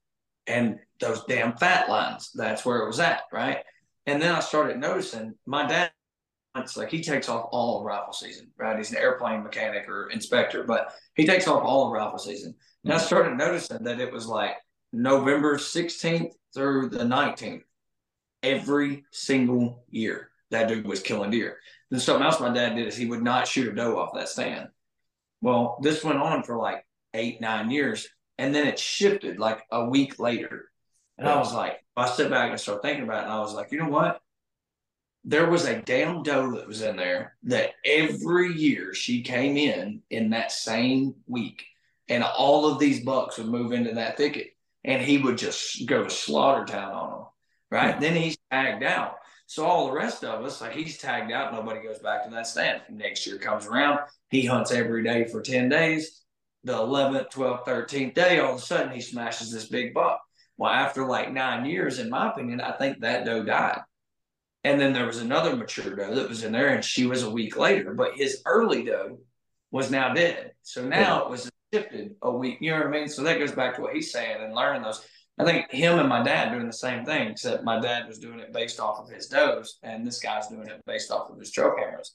But Yeah. there's a lot of guys. Um, I don't do it on my channel because I don't run a whole bunch of cell cameras because I I just don't like to hunt the same areas more than once. I like to bounce around and relearn stuff. Um, but obviously, like that dude, obviously is probably trying to kill really, really big deer too, Oh, right? And like I'm gonna shoot every 140 that walks underneath me that I Yeah. have tagged. Um, but there's a lot to be said about guys that do that because I have seen that on a bunch of different um, YouTube channels and even hunting shows where guys are like last year. Uh, I mean, Midwest Whitetails, like those dudes that Jared got, like he says it all the time. He's like, last year, the first week of November, this buck was at this spot over here on the creek stand, and he goes in there and he smashes a 170 inch deer. You know what I mean? It's like, Yeah. and he's like, Yeah, well, that's what we were telling him is like, you know, we're gonna start basically putting regular cameras out on public and just leaving them. Like, I'm gonna go next week and move one because I've got one in this spot that I know I'm not gonna kill anything. It's this big open field. It's a rifle field. I did it for early season, and then kind of realized, oh, I can't, I can't get in without busting everything out there. So I'm gonna be moving all that, and then I've got one spot I'm leaving a camera at. Might go check it just because the temptation's too strong. so I want to know what's there. But uh hey, hey, I'm bad. sorry. I'm gonna, I'm gonna interrupt you. I'm so sorry. So obviously I'm doing this on my phone, so when I get a text message that pops up, I promise y'all want to hear this. So did either one of y'all watch my Mississippi hunts from last year? Um, Yep. either way, there's a there's a guy named Jesse, right? So Eric was in the Marines, I'm in the Army, and Jesse was in the Air Force. Jesse does a lot of stuff. And so towards the end of the year last year, he wanted to go to Mississippi with us. I'm like, I'm giving you a camera, like to carry with you. And his first hunt, he smashed this like 17 inch wide four point. Anyways, so I messaged those guys day before yesterday, and I was like, "Hey, I'm gonna need a favor." And they're like, "What's up?" And so I have killed four deer already this year, right? So I was like, "I'm gonna need y'all to start killing some stuff because I need some content, and I don't want to go outside and do any reviews right now, right?" So just a funny, Jesse just texts me and Eric in a message, and he's like, "I've got some footage for you. Um, stuff that makes people laugh is good content, right?" And like, so obviously I'm not responding, but Eric does and says, What happened? And Jesse said a good buck came back and he did. He wasn't not good and busted us up in the mouth and busted his lip open. Oh whenever no. Oh my god. Oh god, that's, That's the terrible. greatest. Oh. That- that- like I said, dude, it was worth interrupting you. I'm so Oh no, you're good. That's hilarious. I don't even know what I was saying to be honest. Something about public land and cameras. Uh, yeah, But exactly. um So I, I got I guess one kind of question outside of deer per se. Um, you're running DCA a lot. How, how do you feel about them? no, I'm kidding.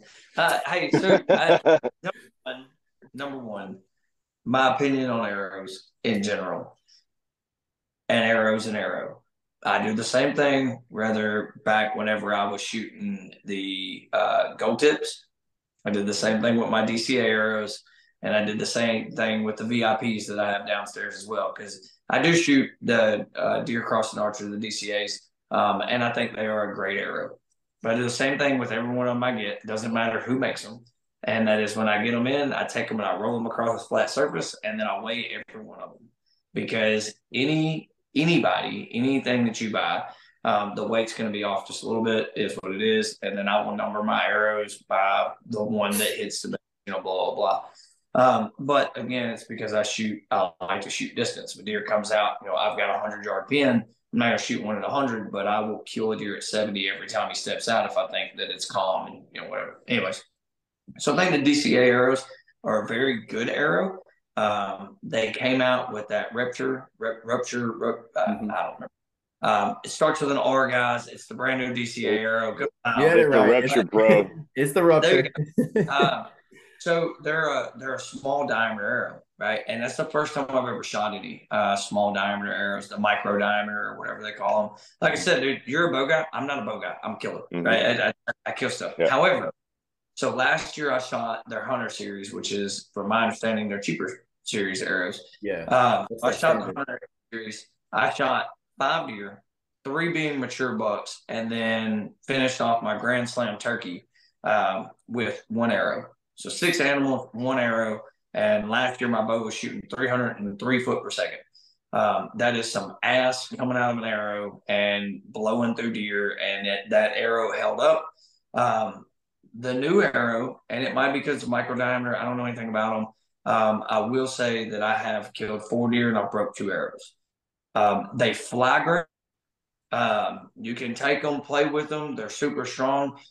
I haven't blasted that a lot because shit happens, right? If it gets caught up, like one of them most certainly stuck in the offside leg, so I'm not surprised it broke. Um, the other one, the deer, I actually think fell over on it. Um, so like I'm I'm not surprised by that either. So all in all, like they're great arrow. Uh, and super awesome people. Uh, but at the end of the day, I think that a lot of arrows are the same. Um, you know what I mean? In my opinion, I think Yeah. that you know when when you buy an arrow, whether you go buy a dozen or whatever, and I won't name drop the company because we're on here and I don't know any of those guys. Uh, but when I was at my uh, when I was at Mack's, I was my buddy was getting a box of arrows, you know, 12, he bought a dozen, and they are one of the most popular brand arrows out there. I will say that. They weighed each one of them, and we poured four more out of another dozen, and they threw those four away because they were 20, 22 grain different. And that's huge. 22 grains is a lot, That's but they were 22 yeah. grain different. I And know who you're that- talking about. Yeah, we won't we won't name drop. Y'all need to Yeah, tell me who was- this is because I think I know, but I'm not 100 percent That sure. was not that again. That was not D uh, DCA. Every arrow I have got from DCA, I will- give them 110 has been within two grains of each other, which is pretty damn accurate. yeah. Um, but that other one, um, and I said something to Tech. I was like, "What in the world?" He was like, "It's every company. Like we weigh every dozen that comes out." That's Uh, so here nor there, just food for thought. When you're buying your arrows, number one, don't buy an arrow from Bass Pro Shop. I'm sorry if those guys sponsor you. Um, and, the only reason I say that, man, it's just like all these other ones. If you do, just make sure that you talk to the archery tech before he cuts them, um, because you know they're not usually archery techs. Uh, so you know Yeah. any of the arrows you get, man, go up there. If you're buying them online, spend twenty dollars, get you a scale. Um, I call them drug scales. I don't know what they're actually used for other than drugs, but get you one of those kind of scales yeah. and so in your man room, in your living room, hide in the closet, whatever. Uh, don't hide it with baggies; it's probably bad. But hide the scale somewhere, and then whenever you get your stuff in, guys, weigh it. You know what I mean? Because you're most certainly going to have six to eight that are pretty damn close to each other, no matter what the brand is. And then you will most likely probably usually have one or two that are a little bit different. But uh, back to your original question, the DCAs are solid arrows, man. I they are good enough arrows that um I mean I shoot them, but other than that, it's the easeability of it. I do like the fact you can get on there, build your arrows, and I think the longest I've had to wait was about five days on new arrows, and like that's a pretty good turnover. Um, you know, from getting on Mhm. there, telling them what you want, building them, and then having them send them to you. Um, but then again, like I uh, last year they did fletch my arrows for me. Um, I didn't have any issues out of the fletchings this year. I had mine fletched uh, elsewhere uh, by Max down at Jody's because the helical twist that they put on is extremely tight. It's a very, very big twist. And as fast as my bow is going, it helps hold it more true. I'm not saying it does it with every bow, but I'm saying Yeah. with the bow, my bow and the way it's tuned, um, it works fantastically. Uh, and so they're a good arrow. They're they're one to consider, I would say for sure. Yeah, and that's that's the stand. One of my biggest pet peeves with people, with, like you were saying, for the the tighter helical for your bow. Mhm. That's one of the biggest things that I I always try and preach uh, to some of the other people I talk to. Not really Eric because he's not shooting fast enough for it to matter. But um, but it's usually you've got to tune your arrow to your bow. Do not try and tune your bow to your arrow. Tune your arrow to your bow. Yep. I've learned that. Yeah. And I'm running a five That- degree helical, so I mean, I, I've had. God, that's high. You knew that already. I didn't think it was why I've that high. That's five. Dude, I don't know what mine is, but literally it's like this. Like That's how mine is is. the most That's about a five or six degree. Yeah. Yeah. if you ever crazy. watch Uh, MFJJ, like Elk Shape or Podium Archer or whatever, and you see the the Easy Fletch, that's what I'm using. When I build my arrows, I'm using the Easy Fletch, and it's like a freaking wave, dude. It's crazy. But it, it makes Well, I can I can tell you this from some of the scientific stuff I've looked at. With a five degree helical shooting under 250 feet per second, you're doing yourself a lot of harm. You're losing at least four I feet know. per second. It's all I got right now, though, so I just got to make it work. But So- I'm so- it straighter. I Look, I got I got your back. I got your back. So with that being said, when I was shooting my obsession, I was shooting in the high two nineties. Mhm. Um, Mhm. I had helical twist on all my arrows. I go down to Texas. I ran out of arrows. I Went to Bass Pro Shop. I weighed my own arrows. They let me cut my own arrows. Uh, super cool guys down there. This was like eight years ago, seven, six years ago. Mhm. Um, no twist on my arrows, and the groups at 50 looked like that. Like my bow was flying too fast, and it was the same kind of fletchings, but there was just no twist on it. Um, Yeah. You're there. I think the faster you are, the more you can probably get away with that. Yeah. Um, yes. I think that to me, it quieted down my arrows. Mhm. Uh, was probably my biggest noticeable difference was the sound. They didn't seem as loud. The rotation's good. You know, if you're shooting out at distance, you know, you said you liked the tune bow, so you got it. Like, there's gonna be something, and it pisses every one of these bow tuner guys off. It's so hard to get that little bit of wave out, but it seems like with that strong twist, it kind of works that works it out for you. You know, so Yeah. I don't know. Again. I, I don't know. I, I mess with Jody all the time. Like guys will message me all the time, be like, "What'd you do here? What'd you do here?" And I'm like, I took it to Jody and was like, "Do something." Yeah. don't know. I don't know what to do. I'm new. I'm new. I don't know what to do. You know. Well, look, man, we've kept you for almost two hours now. I'm sure my wife is just ecstatic that I've been down here this whole time. But I've I've had a great time. We we are gonna get you back on. Honestly, we Yeah. got to hear about this Wisconsin hunt. See the uh, new Wisconsin state record you're gonna shoot, and um, in, in less than that year's 140 inches, and that's going to be a record somewhere. You probably go see no record. I mean, you never know.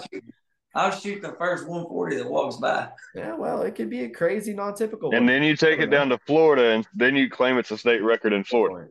That's right, exactly. Yeah. I, I missed. I went to Florida on a nine day hunt. I'm so sorry for a rut in the middle of August. Worst time in the world, by the way. Miserable. Um, but I did that and I missed probably a first time ever in a tree saddle, and I spun this way. But uh, I missed probably a 115, 128 point like a stud. And Hey, uh, whenever I came back, I showed my buddy the footage that's from down there. He was like, "That's a giant," and I was like, "Nah, man, it's like 120 inch eight point." He was like, "That's a giant." I was, That's a South- giant. I was, I was in South Florida, and you know the deer probably weighed like 100 pounds. You know yeah, what I mean? little But- down there. And uh, and anyways, come to find out, like that was an absolute giant for that area. So Yeah, yeah, those But for your southern Florida deer, man, it it blows my mind how big the the size changes from down there up to like Saskatchewan. You see a 350 pound deer that looks like a Yep. 110, but he's really a 150. You're just like, how? But it's Hey, come so to- big. they come to a state like Arkansas. East side of the state is all river, delta, crops, whatever. Yeah. Looks like Saskatchewan deer. You drive an hour and a half, like 160 pound deer is a mature deer. That's crazy. Yeah, no, Wow. it, it messes me up because like you'll be hunting over in South Arkansas and like, oh, okay, like you know that's 110 inch deer. I'm not gonna shoot him.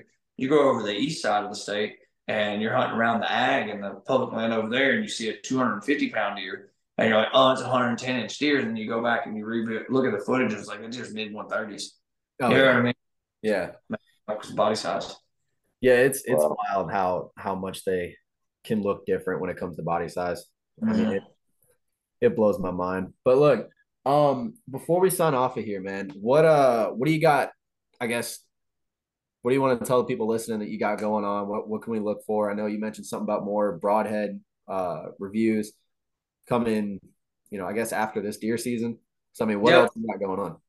Yeah, uh, so I- I'll give y'all a quick rundown on stuff that I know for sure. So, like, I'm leaving tomorrow, go to Wisconsin, um, doing a public land challenge there. Uh, the first two weeks of November, I'm going to Iowa, um, doing a public land thing there. I am going to end up in Oklahoma at some point in time, and then January we always do like a surprise hunt. You know, I did Alabama year before last, did Mississippi this year if Eric has his way, we'll be back in Mississippi so he can try his luck at that 170th deer he missed. Um, and then as soon as I get the go ahead from XOP, um, I will be dropping that new climber video, and I shouldn't be the first one to have it out. And I'm telling you, um, it is going to be right at five hundred dollars, but it is going to be a game changer. It weighs twelve pounds. I mean, it's insane. Wow. Um, definitely going to get back into the broadhead stuff. Um, their PSE's fixing to drop a new bow. Um, so we're going to be into some more bows. I've got a Bowtech and a bear dealer that's going to let me start doing videos in their archery shops as well. Um, Oh, yeah. So you'll see more of those kind of bows. So just like every year, man, the Flagstaff bows, um, I am taking a list right now of broadheads that guys want. So if you're not following, subscribe, whatever, to On Your Own Outdoors uh, on YouTube, go do that and get in the comments, drop a comment. Um, I most of my reviews, guys, if you don't know this, come from uh, viewers asking me to do a video of it. You know, like I did the Skeletor steps, and a dude commented was like, "Bro, you gotta get your hand on the latitude." So like, I went the next day and got a set of latitudes to do the video on. Um, so I'm, guys, I'm real curious. I want to get some of those latitudes. man, they're different. Uh, they're, I mean, they're. I watched awesome. your I watched your video on, and that's what sold me. I was like, I want to try those. Yeah, they they they are they they're next level, man. But they're different. They feel different, and that you know I said it in the video. But just like a, a little piece. I'm not trying to keep you forever either. The reason that I started my channel, if you go back and look, like I really started with reviews 1st Mhm. Um, Ten years ago, if y'all remember part of this podcast earlier, uh, I was talking about I used to carry a um, ladder stand on my back. Right, I didn't have any money, and so whenever I got into bow hunting, I was like, all right, I've got to have a climber. And I was watching a hunting show on the Pursuit channel and they had done this climber. And so I saved up for like three months, four months, spent $300 on this climber. And it was the biggest piece of shit I had ever put my hands on. And I was stuck with it for like two Yeah. years. Like, this is real talk, right? So I was stuck with it for like two years. And then all of my buddies have always been like, dude, you need to carry a camera around with you. Like, no, because, you know, people don't believe that you're killing all this stuff, right? And so um, it was actually my wife. So my wife is from California, never hunted a day in her life um, in the Air Force. And so she was like, you know, I love to teach. I do it on the military side a lot as well. Like, I love my soldiers. And so she was like, bro, like, why don't you do reviews? Like you're super passionate because like I would be on my channel or on my page on Facebook all the time, like don't buy this, it's actually shit, and it's a you know a publicity thing and blah blah blah. And uh, and that's why I started doing reviews. So one thing, guys, if you've never been to my channel, that you can ask these guys is you will always get honest reviews. If it's crap, I'm gonna tell you it's crap. If I think it's great, I'm gonna tell you it's great. Do not expect me, do not expect me to hunt out of everything I do a review of. Um, I can say it's great, and it doesn't mean it's great for me, but I'm saying it is a good product Mhm. that does well at the application that they're saying it's going to do. So there's my there's my little spiel. My videos came my heart. I was Yeah. didn't have any money to go buy anything and was stuck with something for two years, and it, I'll be damned if I can keep somebody else from doing that. That's my plan. Oh, You know what I think you should do with it since you're coming up on 11,000 subscribers now. Yeah, I'm sure you've got some, you know, fangirls out there. I think for content wide wise, and I've seen some of the other bigger names, uh, or uh, not, not bigger, but some of the other names on YouTube and social media, they'll do it probably once a year where they'll actually do like let's just say this is the 2023-24 season. They'll do their own 2023, 2024, you know, setup, what they're actually using for that year. Yeah, uh, I most certainly need to do that. Um, there's there's a lot of stuff that I haven't done videos on because I don't know, didn't know how well people would actually even watch or whatever. Um, and obviously now, yes, I'm getting the views. Like I need to definitely do that. And like you know, if you haven't been over there yet, like um, you know, I'm doing a bow giveaway tomorrow. The bear bow that we were talking about earlier. Uh, I'm going to do that drawing tomorrow. Um, you know, and so we're going to try to Oh, your your other one, your for you hunt. How's that going? Yeah, so God, I wish I'd thought about that in the beginning of the podcast, right? Uh, because I need to get that out to guys because I think it's going to be huge. I think people will absolutely love it. I would have done it. Um, and so, guys, what the for you hunt is is I wanted to find a way to give back to the people that follow me, right? That watch my videos and give them the opportunity to have their face on TV. Because let me tell y'all, every time my six year old sits down here and watches me on TV, you can't convince that guy I'm not famous, right? It just is what it is. tells all of his friends. Like last week, he told somebody uh, at the ball tournament, they were like, "Where's your dad?" And he was like, "He's hunting." They were like, "Where?" And he was like, "At a place that starts with a J." I was in Georgia. He's six. Like that's pretty damn close. and so, uh, So, anyways, with that being Oh, said, man. what I started doing is you can reach out to me via Facebook, uh, TikTok, email, um, or just comment on a video or whatever, um, or Instagram.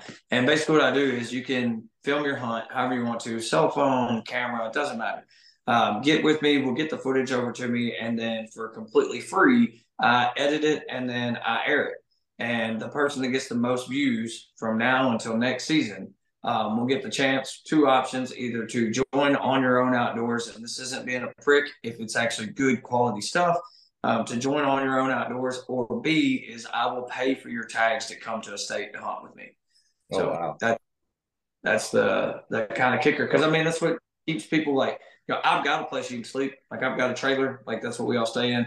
Um, usually what keeps people from going somewhere is the tags because they're expensive and that's just you know my way of trying to give back I guess you say. Hell yeah, dude. That's awesome. Doing the Lord's That's awesome. right now. That's awesome. Yeah, so buy you a fifty dollar camera on and start filming your hunts when you I kill really that year. Like, I really need to. I'll work on that. But man, look, um, His footage is going to be so shaky. it will, yeah, but it'll still be. Hey, Um, look, I've got a tattoo that goes down my side. It says it's all about the stories, and that's how it is, man. It's true. That's true, man. That- and that's my favorite part about this podcast, you know, is is getting to hear everybody's stories and especially people like you that we actually are like getting to know pretty well, you know, when it when y'all come on and you're like, hey, you know, this is what got me where I'm at, or this is what, you know, I experienced this day or this book, or that or whatever. It Look, the only complaint I got is I've texted you and you ain't sent nothing back to me in a week. you know how busy this Hey. is? hey, I was like, but hey, so hey, look, plug right here. My kid is seven or six. He plays for a seven U travel ball team. They are number one in the nation right now. See, nice. He is Ah. busy. Nice. Yeah. Way to make me feel like this tall. That's cool. Uh, hey, so I'm gonna be honest with you. So whenever I was fixing to message y'all earlier to be like, "Hey, what time are you gonna be ready?" or whatever, uh, you're gonna think I'm an, an a hole. Um, but when you sent the picture of you that said I'm public land hunting, I opened it and didn't know who it was. Like, and I, and that sounds terrible, but my number was on Facebook for years, and so people Okay. that follow down send me stuff, and like I have your number saved but it popped up on my screen in my truck and I just seen a picture and was like, who the hell sent me a picture? Right. And I forgot. Yeah, well that that was me. That was me. Also, so stop, well, that was stop window shopping bucks because that looked like a window picture that I seen of that bug that was right up above that one. Was that a game camera picture? It looked like a window That was that, Yeah. no, that was my that was my trail cam. That was from my property. Uh, well, you missed him that day in case all you guys don't know. He had a stud on camera in broad daylight. He was probably asleep or something. I know exactly. No, I was out of was. town. I know exactly. I was out of town because I'm only home on the weekends. Yeah, Uh, I know which one it was, and it broke my heart when he told me, sent me that photo too, and I'm like, damn it, dude, you couldn't have called sick one time, just one Yeah, time. yeah. That's all you need. Would have, but it would have been the wrong day. That's how. Yeah, that's true. Good point. awesome, dude. Well, look, get ready for some uh some mapping pictures. I'm I'm definitely gonna be sending you some, and uh, I just want to thank you, dude. This honestly, like I said before, you know, we love doing it with with people that we're getting to know better and just really good dudes. Thank you for your service, both of you guys. By the way, um, Yeah. we wouldn't be able to do this without y'all, and I have the utmost respect for both of y'all. Um, but yeah, man, I just I can't wait for you to come on the next the next episode we do with you. We'll definitely talk about wind and whatever the hell else you want. Um, the next You got to use more three bottles and Yeah. staplers though. That, hey, that old Yeah. song stuff. Welcome to the next episode. Yep, right. We're gonna lead into this one. You're too young. You wouldn't understand. no, I don't. But hey, you said a next episode, so I'm down. That's right. I appreciate Awesome, it, guys. man. Thank y'all. Yes, sir. Yeah, hey, have a safe trip tomorrow and send us pictures of whatever you kill. All right. All right, brother. We'll do. Y'all have All a good right. one. Appreciate it. Say man.